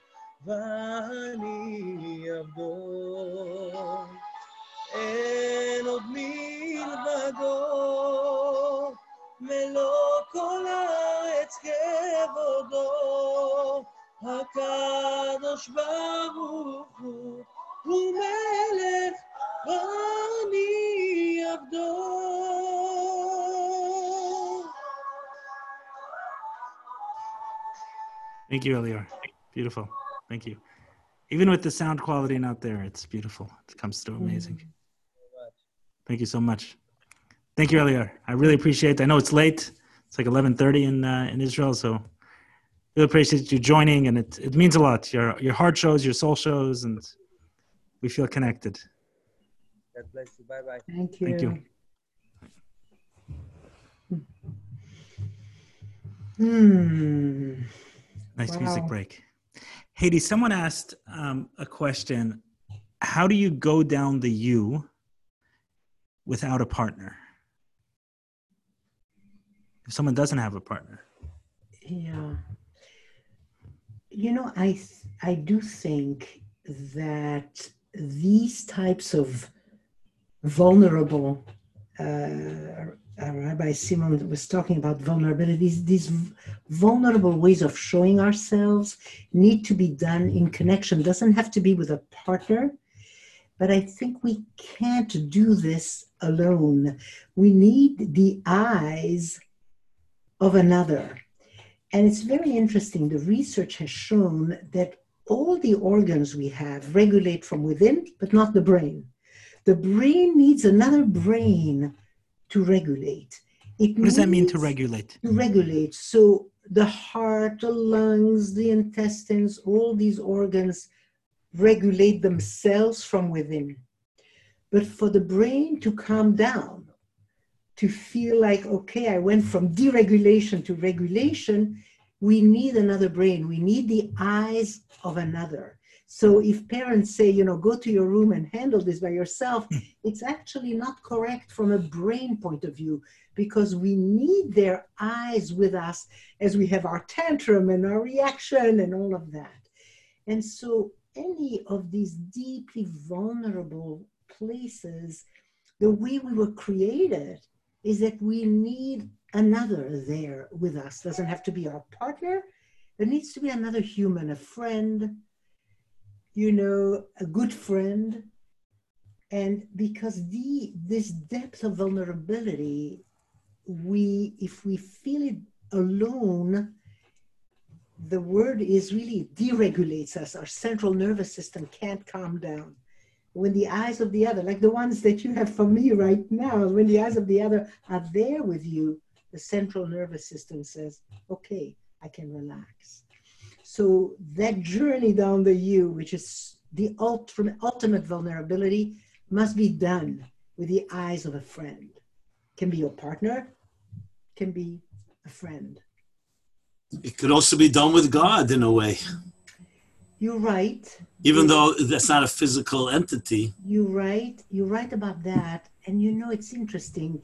Your relationship with God then must be such that you really can feel the shepherd with you. Then, yes, I remember a workshop we did in Israel, and a man came back after lunch and he actually had light around him. And everybody in the workshop wanted to know how come there's a light around you? He said, At lunchtime, when I prayed Mincha, I crossed the bridge to God. I actually went over there. I left my world. I surrendered myself and I brought my presence to God. And uh, you could feel it in him. That's very true. Yes. Interesting. So, um, often when when we work together, you brought up a lot of different, like you mentioned, um, Freya and I sat 18 inches apart, which is an ama, which is like the kruvim. So, um, is this something you do with everyone? Were you connected to to like those Jewish concepts, or was something you felt comfortable with me and you knew to make me comfortable with it? Meaning, is that is that part of your education on this subject? You know, it's interesting. With you and Freddy, I can say that 18 inches of separation is an amma, and it is the distance between the kruvim of the tabernacle. But 18 inches biologically is the distance of a baby to the parent's face. And so a baby is a master at reading the landscape of the face, and they do it at 18 inches. A little child who wants your attention, they'll take your face and bring it at 18 inches. Pay attention to me because they know at that place, biologically, the eye, the eye only sees the other, and everything else is a little bit, you know, Fuzzy, yeah, right? It's And the only thing in clear vision. You're saying at 18 exactly inches, correct. Focus. right? And so 18 inches is really the distance when you really want to connect and you want, well, you know how I have you sit, hold hands, look into each other's eyes, take a breath, and really do that looking at each other to begin with in gratitude just for this moment. Because then the central nervous system calms down and you can begin this visiting each other So other's s- world. someone sent in a, a question saying, if they're in quarantine with one of their partners and they regulate themselves from stress and anxiety very differently. So how do you how do you rec you know when just as partners the way they deal with things? I mean the way I'm hearing the question and maybe it's not what you're saying, but the way I'm hearing the question is imagine I regulate by being alone and she regulates by talking things out. Yeah. Like yeah. So or de-stress. I think usually couples are together. One person is an extrovert, a person who who n- gets nourished through connection, and one person is an introvert, gets nourished by a visit on the inside in solitude with a rich inner world. Uh, you know, that is really a way people do. I'm talking about how do you regulate in connection? If you, like uh, Rabbi Simon said, you know, you really want to express something that you know your partner has a difficult time with, and you want them to hear it. How do you do that? And for that, you want that 18 inches, the togetherness, the breathing, the holding, and then one person actually surrenders and leaves their world and does this surrendered listening that just hears deeply, deeply what the other one is saying and repeats it. You know, repeats it so that you know, and repeats it from a deep place, not like a tape recorder, but really allowing what the other person says to really enter deeply.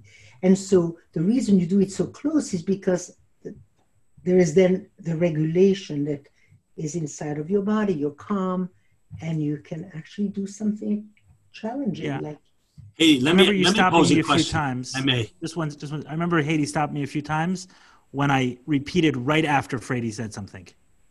yeah, to let Right, it and you said like let, let it penetrate first. Let Listen, it give it five or six seconds. Really, really take it in. Exactly. Yes. I received the email the other day.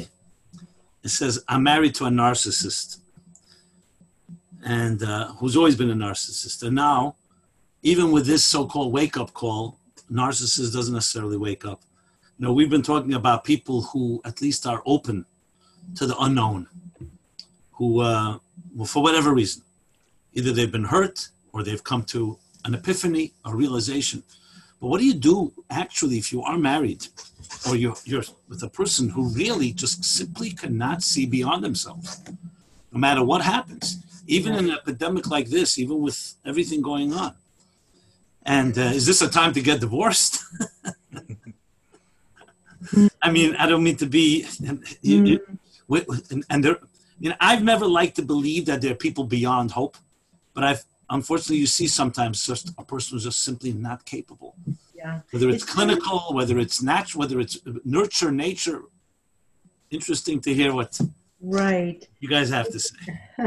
it's very painful to live alone in a relationship because the person you're with cannot leave their world, cannot even for a moment cross that bridge to see that you even exist.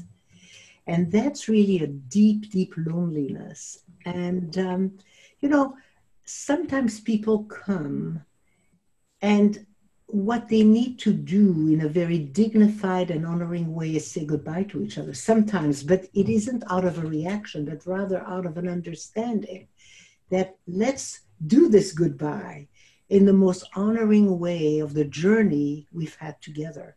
And you know, I find often that when people come to say goodbye in that way, they say hello in a new way.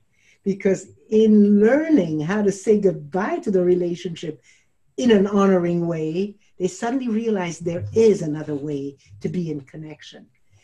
You, you, when you say hello in a new way, do you mean they stay married or They that? stay married. They, stay decide to create a whole new era in which they now know we've said goodbye to all of that, Oh, interesting. and we've said goodbye to all of that with all the tools that you've learned. And suddenly it looks like, hey, with those tools, we can create a new era and be together in a whole different way.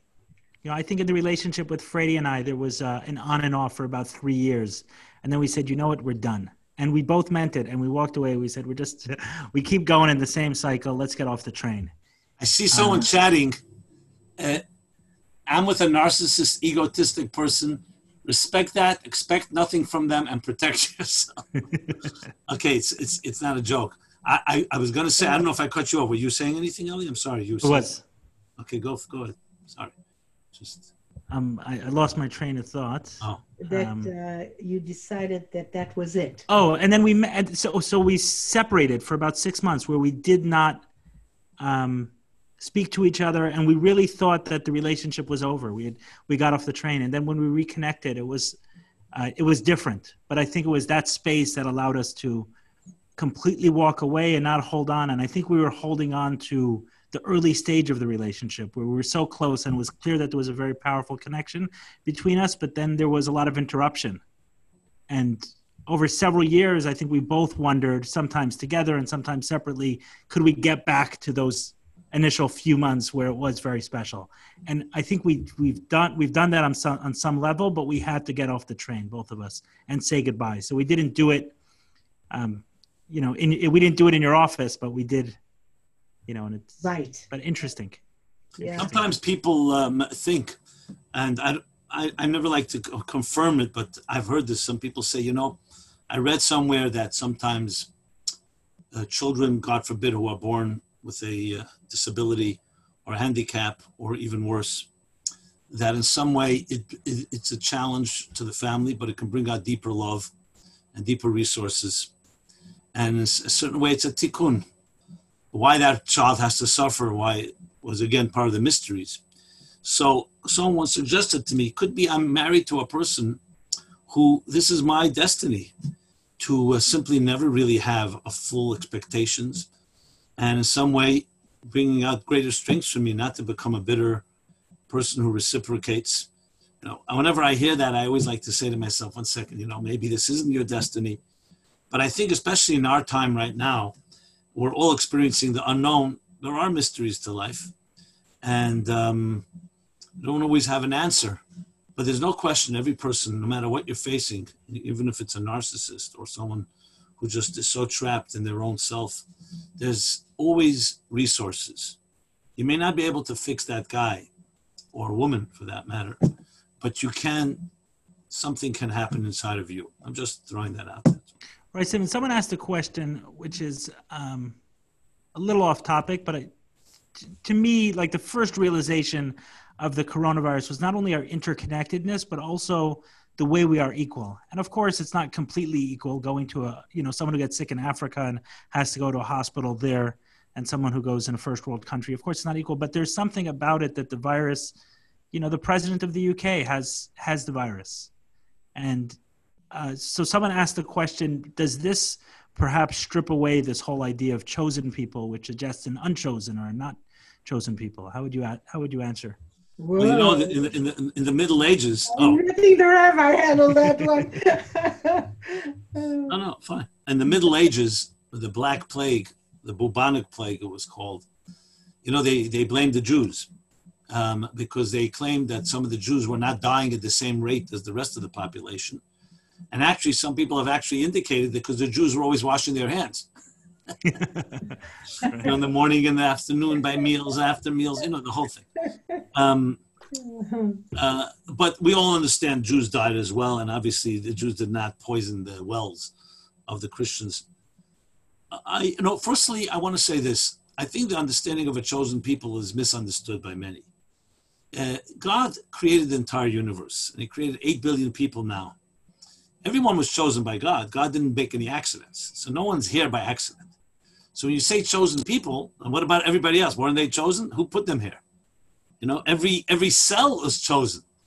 So I think you, the way to really define chosen people, my take on it at least, is chosen for a particular purpose.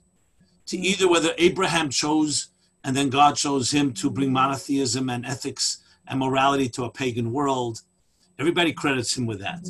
Whether it was the Jewish people at Sinai who brought the mandate, the divine mandate, how to create a civilization.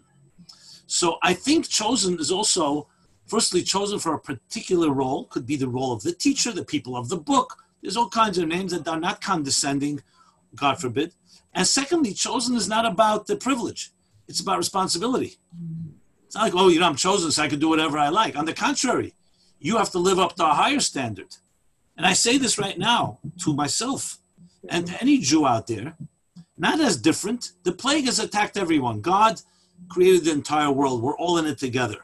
And it's important to know that the destiny of the world, when we talk about redemption and Messiah, we don't talk about Messiah redemption only for Jews. We're talking about a world filled with divine knowledge as the waters cover the sea. The lamb shall lie with the wolf. The eradication of famine, of disease, of war. These are all universal principles. So the plague has attacked this epidemic, pandemic has affected us all. But as Jews, I will say, we've been around for 3,800 years. We are coming to Passover in a few days. What was Passover? A story of plagues and epidemics, hmm. of inhumanity. And God telling, actually, Moses telling the people, stay at home because there's a magefa, there's an epidemic in the street. We as Jews should be rising to the occasion now and demonstrating how we find aplomb, how we find dignity and strength under pressure. That no matter what is happening to all of us, we will forge ahead and we will become a better people. I read it, it was a great article last week in Wall Street Journal. Someone wrote, Cataclysms led to a great nation. We should learn from the Jewish people. They hmm. didn't allow the cataclysm of Egypt or the hmm. Holocaust for that matter. Hmm. And throughout history to destroy them, we suffered, but we did not become sufferers. In the classic uh, immortal words of the of the Torah in the beginning of Exodus, as they were oppressed, in direct proportion to that, they flourished and they thrived. Not just survived, they flourished and they thrived. So I think we have a chosen role to demonstrate that, but not in a way it's us versus them. We're in it together. We're one people. And frankly, I think the world has embraced many of these values. You know, concepts like if you remember the book, The Gift of the Jews by um, Cahill, Thomas, excellent book, or a book like um, On Two Wings, you know, demonstrating the Jewish contribution to society. Words like optimism, destiny, providence, hope. These are words that once didn't exist. I In, think the uh, question is coming from a misunderstanding of the word chosen instead of the absolutely. Chosen for mm-hmm. responsibility. Yeah, I've kind of felt that through this process when the uh, when the virus hit and I saw a lot of people nervous. I've had two major life experiences that I felt like prepared me for this, and in that way chosen. Right, I haven't been hosting these things before. It's one of the reasons I said I have to put my face out even more during this process. One is three years ago, I nearly lost my business, and I went through a, a mourning period. I mean, mm. I first a denial, and then a, an intense mourning period, and then it was really after that morning that I was like, you know, maybe there's a new way to uh, to solve this problem. And it was about a year and a half of living every single day with the thought that I would lose my business. It just scared me to pieces. It shattered my identity. And then getting to the other side of that, um, I feel like now I'm seeing a lot of people through that, and I don't have that fear because I've already lost my business three years ago. Meaning I've already accepted losing it, even though I didn't actually lose it. And then the other was a process of um, addiction recovery, where I had to stop. I, I talk a lot about pornography and let letting go of pornography, but it made me let go of so much more because I found when I overeat, I'm more I'm more inclined to go to pornography. I find that when I get drunk, I go to pornography. Like so much of my life had to change. Certain friends that I had. So I felt like seven years ago when I came into recovery from addiction, I needed to inspect and look at what what could go with me for the future me and what can't. And those two processes, and they were painful. I, I know when I when I went through the uh, recovery from addiction and I stripped away the numbing agent that I was so dependent on. I for about a month period, I woke up every single night in tears, like in middle of a, a crying session, and I hadn't cried for years. And I feel like those two, like that word you used, chosen, like yeah, chosen for chosen right, chosen as special is putting someone else down, but chosen as a responsibility. That's really the point. Chosen there's nothing- as a responsibility that you take on a certain task that is for you. And thank you for sharing yourself the way you do, Ellie. I, I, I had your eyes there the whole time. Thank you. I'm deeply touched when you, uh, you know, so vulnerably share. And, and really, you were describing the U, you know, that in both cases, you had to go down to be stripped all the way to go to the bottom of what hurts the most. And then you heard the future calling you and what could be your life and taking responsibility then for what you really wanted. Uh, so that's that's that U that uh, Otto Scharmer describes. Rabbi Simon, is when you hear uh, Hedy talking about the U, does that sound like Yeridah Tzorech Aliyah? Is that that same concept? And there's a in Hebrew that in order when when they taught it to us when we were kids, they always said to jump higher you got to bend your knees. but Mhm. maybe there's a, a more uh, a, a better explanation. Uh, does it No, connect the- with what Hedy is saying? This the, the concept, Of course. Um, and where does it come from? There know, are I a heard few, it- there are a few things that come to mind when you hear when I hear that. First of the, the what we spoke about the yesh, I, and yesh much earlier. Right. That you you begin a certain paradigm, a certain entity, identity. You lose that identity, and then only to discover a new identity, a much greater one, a, bigger one. A bigger. So that's one concept. Um, what you just mentioned, Yeridah Tzorech Aliyah, I wouldn't have initially associated with that, even though there's an element of it, which means the descent is in order to great, reach a greater ascent. Or sometimes the way it's put, that if souls remained in heaven and were never challenged in this world, they would never be the best they can be because there would be no cha- no resistance mm-hmm. to bring out their best. So in a way, this material world and all its challenges poses, it poses, it conceals. We don't see reality. We get distracted. We get seduced. We get temp- tempted. We become egocentric, self-interest. You know, the list goes on. That all that, because of that challenge, including challenges of health and mortality and so on, all bring out deeper strengths in the person that the, soul would never have generated were it not pressured. Where, where did the concept originate? Where's that term from? Yeridah Tzorech Aliyah. If you're not sure, I'm not. I'm not going to put no, you on the spot. it's a Hasidic thought for sure. It probably originates in somewhere, some Talmudic expression, I would say, but definitely in the Zohar, the mystical texts. Um, there is the expression, I mean, I mentioned from the Torah itself, in the Bible, as they were oppressed, they thrived and they flourished. To me, that's like the essence of all recovery. That oppression is not just something to get over with, you actually harness it into tremendous tools for growth and awareness.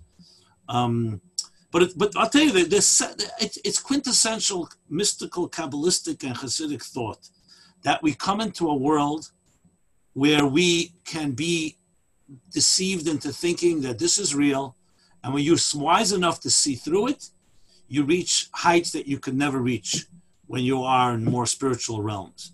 So the concept basically is that you need challenge, you need darkness to appreciate light. There's actually a verse I should mention in the book of Ecclesiastes where, where King Solomon writes, I have seen the advantage of light over darkness. Like the, the, the advantage of wisdom over folly, like the advantage of light over darkness. But the word is Yisron Ha'or Min. The, the advantage, the superiority that really, if you read it literally, the light that comes from darkness. Not just that light dominates darkness. The light Not that light over darkness, light from darkness. is a far greater light. I mean, I can go on. There's plenty of sources for it. That, um, but I think if you talk about the Jewish people, we embody, we personify this. Look what happened. How many obituaries have been written about this small fledgling nation of 14 and a half, 15, 16 million people? And every time you, the Roman Empire is gone, the Nazi Empire is gone, the Babylonians, the Persians, the Greeks, the, you name it, the Egyptians. And here we are. Everyone wants to know the formula. And the formula is what you're just saying. They did not allow um, setbacks and uh, difficulties to um, in any way slow them down. Uh, only turn they turned it into always into an asset. You know, they turned Pharaoh into a Passover Seder. They turned Haman into Hamantashen. They turned they turned Antiochus into a potato latkes. You know, it, it goes on. We've turned everything into a food. How could you not survive when you do that? I have a, um, I guess, a final question, and if you want to wrap it up with a final thought as well for each of you. So you, you're you're both very accomplished people with a strong drive and a strong purpose and a strong mission. Does it, um, does your mission change? Mission and purpose change in this setting? Is it accelerated or is it a question mark? Like, what happens to the mission and purpose through something so um, groundbreaking? I'll tell you why I'm asking the question.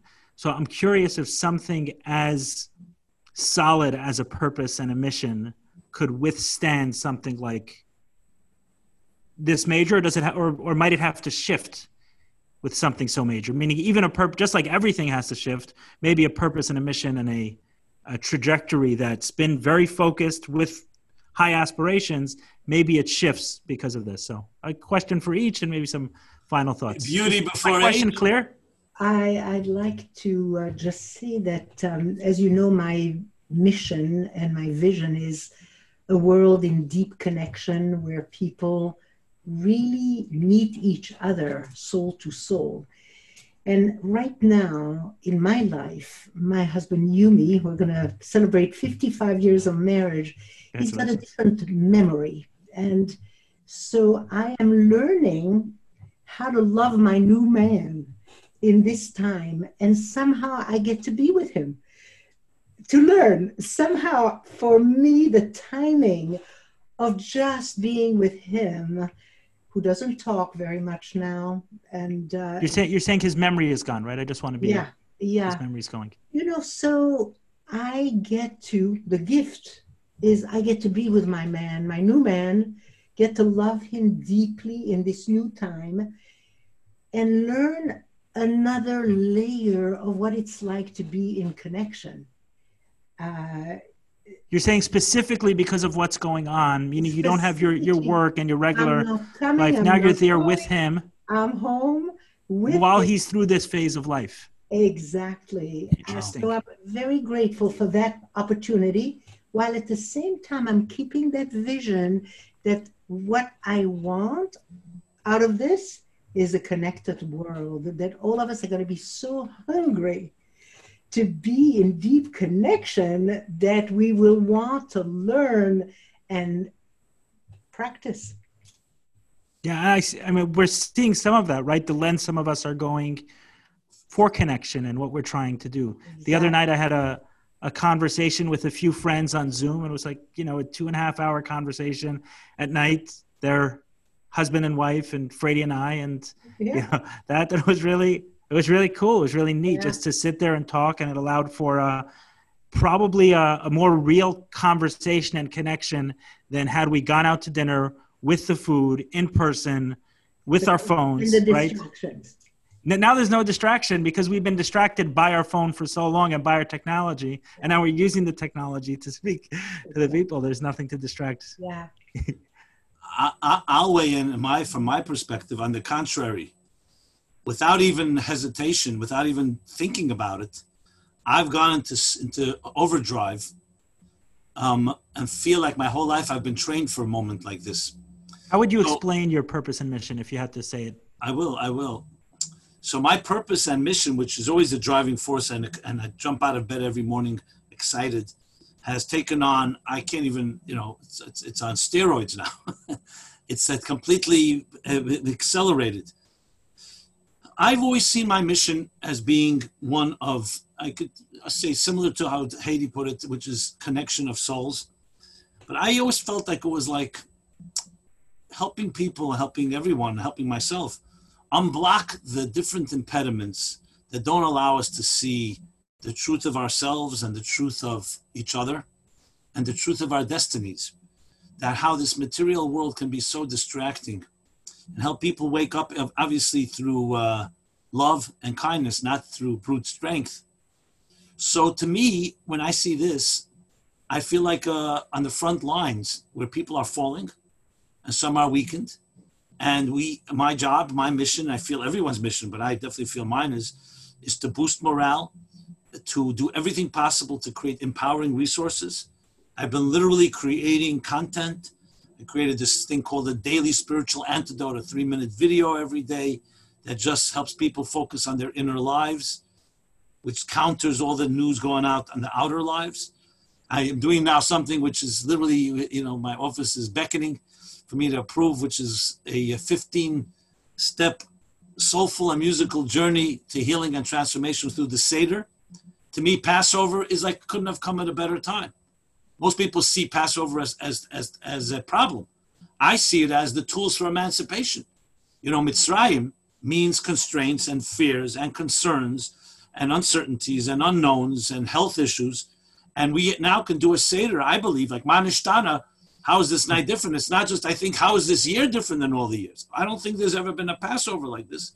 So I really, and this is like coming almost from my gut. It's not like I sit down, okay, let's make a plan for the day. I just feel like when you're on the front lines, you know, you, there's, there's, there's blood everywhere, God forbid, in a certain way. And we just, this is the time. You, not you use the when? expression use the expression fallen and weakened, but I got the sense that you weren't talking about the ones who have physically fallen. I mean both. First of all, let's not cannot deny a family the, the devastation of a father dying. They don't even know why he died. They no one's in the hospital or a mother. So there is the physical falling. Let's not to, to minimize that. But yes, the psychological, emotional. I think people are right now in shock. You know that first stage of trauma, shock. They can't even cry. They can't even wrap their head around. Everyone's in shock, survival mode. Do I need food? What's going to be tomorrow? There's that. There's that. I feel like a collective and the exponential effect that everyone sees everything on television on internet. I think is is uh, so deeply overwhelming. So we can't focus on that. We have to focus on what can we say to people to, to get their spirits alive because you're going to need it more than ever. You're going to need your soul and its energy and its passion more than ever now. The next few weeks, hopefully, this thing will be over, but whatever time it lasts, you're going to need your inner resources big time. So I feel my mission is to do everything possible to bolster, let's call it the psychological, emotional, and spiritual immunity of people. And uh, I, I mean, that's why we're here. Why are we doing this uh, this conference, this uh, webinar? Yeah. And I, I want to encourage everyone out there. I want to just say, you're not a victim. You can you could choose to be a victim. You're not a victim. You can deep, dig deeper, find friends, do something positive. I find that people who are remaining sane nowadays are not focusing on themselves and what's going to be. They're focusing on service. How can I help others? Who can who can use a phone call? Who can use a package of food? Obviously, following all the health guidelines and serving, serving more love, more courage. Just bring the, the best, the strength, the strength that that we have within us. Do not, you know, you start behaving like a victim, you become a victim, and that's some uh, to me that's unacceptable. That's like that's surrender to the wrong surrender, surrender to the opposite side. And I can't say this enough. I just feel that this is like, if anybody take away message, that to me is like number one. I like to think it'll have a physical impact also because I know for myself, I mean, I, I struggled with anxiety for years and years and years. And then um, through a lot of work, I don't, it wasn't just this realization, but I think the final realization for me was that if I have something and I'm worried about it, then I don't have it. So I'm done.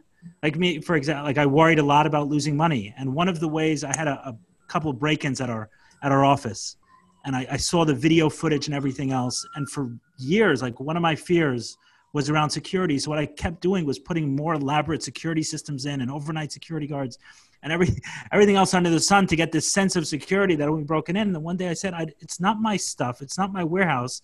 If I'm constantly worried about losing it, I don't even need it. If you can take it and take the fear also, great. And then there was a certain freedom that allowed me to step into. But what I, the reason I bring that up is because I noticed myself getting a lot more sick when that when that happened. I would crash, and whether it was shingles or a cold or a virus, there were more things that I had much I had much more illness when I was dealing with anxiety on a more regular basis. And thankfully now I can say it's been 12 to 18 months since my last panic attack, and I would I'm, I'm not saying I'm immune to the virus, most likely not. But what I'm saying is that I imagine my immune system is better off because of the fact that I'm not dealing with as much as as much anxiety. So I would think your your war that you're waging is not just a spiritual one to get people's heads in the right place, but it's quite a physical one, not to, to have a weakened immune system from fear and anxiety.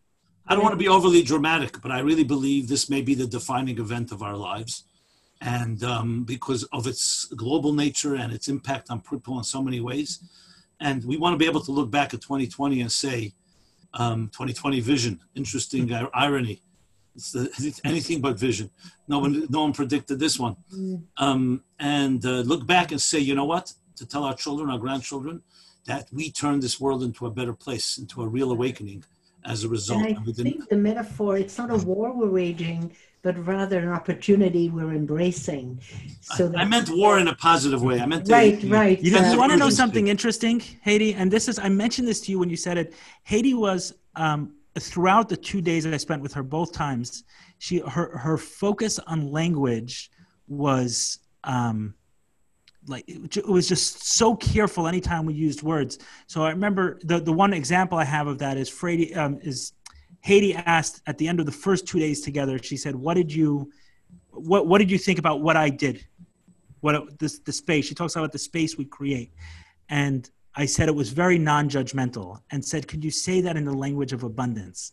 And it was really hard for me to find word, words like non-judgmental. It was like accepting. I don't know, right? I remember searching for words, but what what I did tell her at the time, after she reminded us a few times, like stay in the language of abundance, was that the Rebbe also had this fanaticism about language, right? He would call a hospital a Beit Rofim, not Beit Cholim. Yeah very important because it is the opportunity to be of service to to share who you are as a human. So it's not a war we're raging but rather truly an opportunity to rise up. I, I didn't say it in a macho masculine way. I meant it in the verse of the prophet that says that it's a war not of arms and armies and ammunition it's a war of spirit. So i meant war in the sense of urgency in that sense. Right. Is a, a, a, focus and urgency, but I, the point. Well, what, what did you get? What did you get from the from the from the Rebbe's fanaticism with that? It was just. I remember telling. Uh, I, I find telling it. I, I I I believe I'm a. I try to be a precision, like surgical precision with words, because every word counts and every nuance counts. Mm. I see my. I'm a writer. I'm a speaker and I'm very, very careful. As, as a matter of fact, the word war did not come lightly. I thought about it because I wanted, I think that people realize that there is a time you have to rise, you have to be mobilized. So let's not, I understand war has many negative connotations, but it's, it's the mobilization, it's the sense of urgency. That's not, oh, we're just hanging around and we'll see what happens. No, there's that uh, element, you know, when. Hey, Hedy, if I recall, not to challenge you too hard, but if I recall, when in your book on where you write about your journey overcoming or dealing with um, breast cancer. Breast cancer. You you called your team the Boob Brigade. The Boob Brigade. Right. Brigade has a war terminology and a war suggestion. True. You're right. It was. You know what? It was Yumi's name, and I don't know. Would I have found a different one? But you're I, right. I, I want to say I'm very careful with words, but sometimes there's nothing wrong with using a word, and especially if you say it in the right spirit. But listen, yeah. we understand correct. Listen, words are words matter, hundred percent. I I can tell you as a communicator that eighty percent of the job is to find the words that what not to say, because it evokes stereotypes and right. preconceived prejudices and notions. Hundred percent. Right. So one, one of the first lessons I, I, can tell you, Rabbi Simon, is that every time I leave, and I hope the listeners got that as well, but every time I leave a phone call with you, I've left with that feeling, right? So you're conveying it properly right? And using words or words yeah. and energy is that I need to do something and I need to do more during this period, right? After the event we did last week, I got a lot of messages from people and said, "What's the next one you're going to do? What's the next one?" And I didn't have an idea. So we have and to have a planned phone call. we have to have something. If I feel it slipping, if I feel it slipping, I'll call you. And I hope the audience got that as well. And I wrap it up. It's that that that's what I admire so much about both you and why I thought a conversation with the three of us would flow so nicely is that useful energy. The audience should know that everyone can do something proactive and on the offense. Thank you. Hedy, last words? Thank you. I'm very honored to have met you, Rabbi Simon, and I'm very glad you organized this. And let's continue to put good stuff out there. Thank you, thank you so much, Hedy. I was really excited when I when I asked you on Friday. I was really excited that you uh, I said that you yes. that you agreed and yeah, absolutely. Thank you so much. Happy Passover. Happy Thank Passover, you, everybody. Happy Passover. Pleasure and honor to meet you, and let our synergy bring the light that needs to eradicate all the negative and only bring forth the positive. Amen. Amen. I loved being with you, and thank you for everything. Thank, Thank you, Hedy. Happy I know this is short. You're used to like eight or nine hours of intense sessions, so I'm sorry we have to cut it so short, Eddie. as as Winston yes. Churchill said when he wrote a long letter, he said, "I apologize, I didn't have time to write a shorter letter." Thank you. Bye, everybody, and thanks everyone for hanging out with us, spending a couple hours. God bless you all. God bless you. Bye. Bye bye.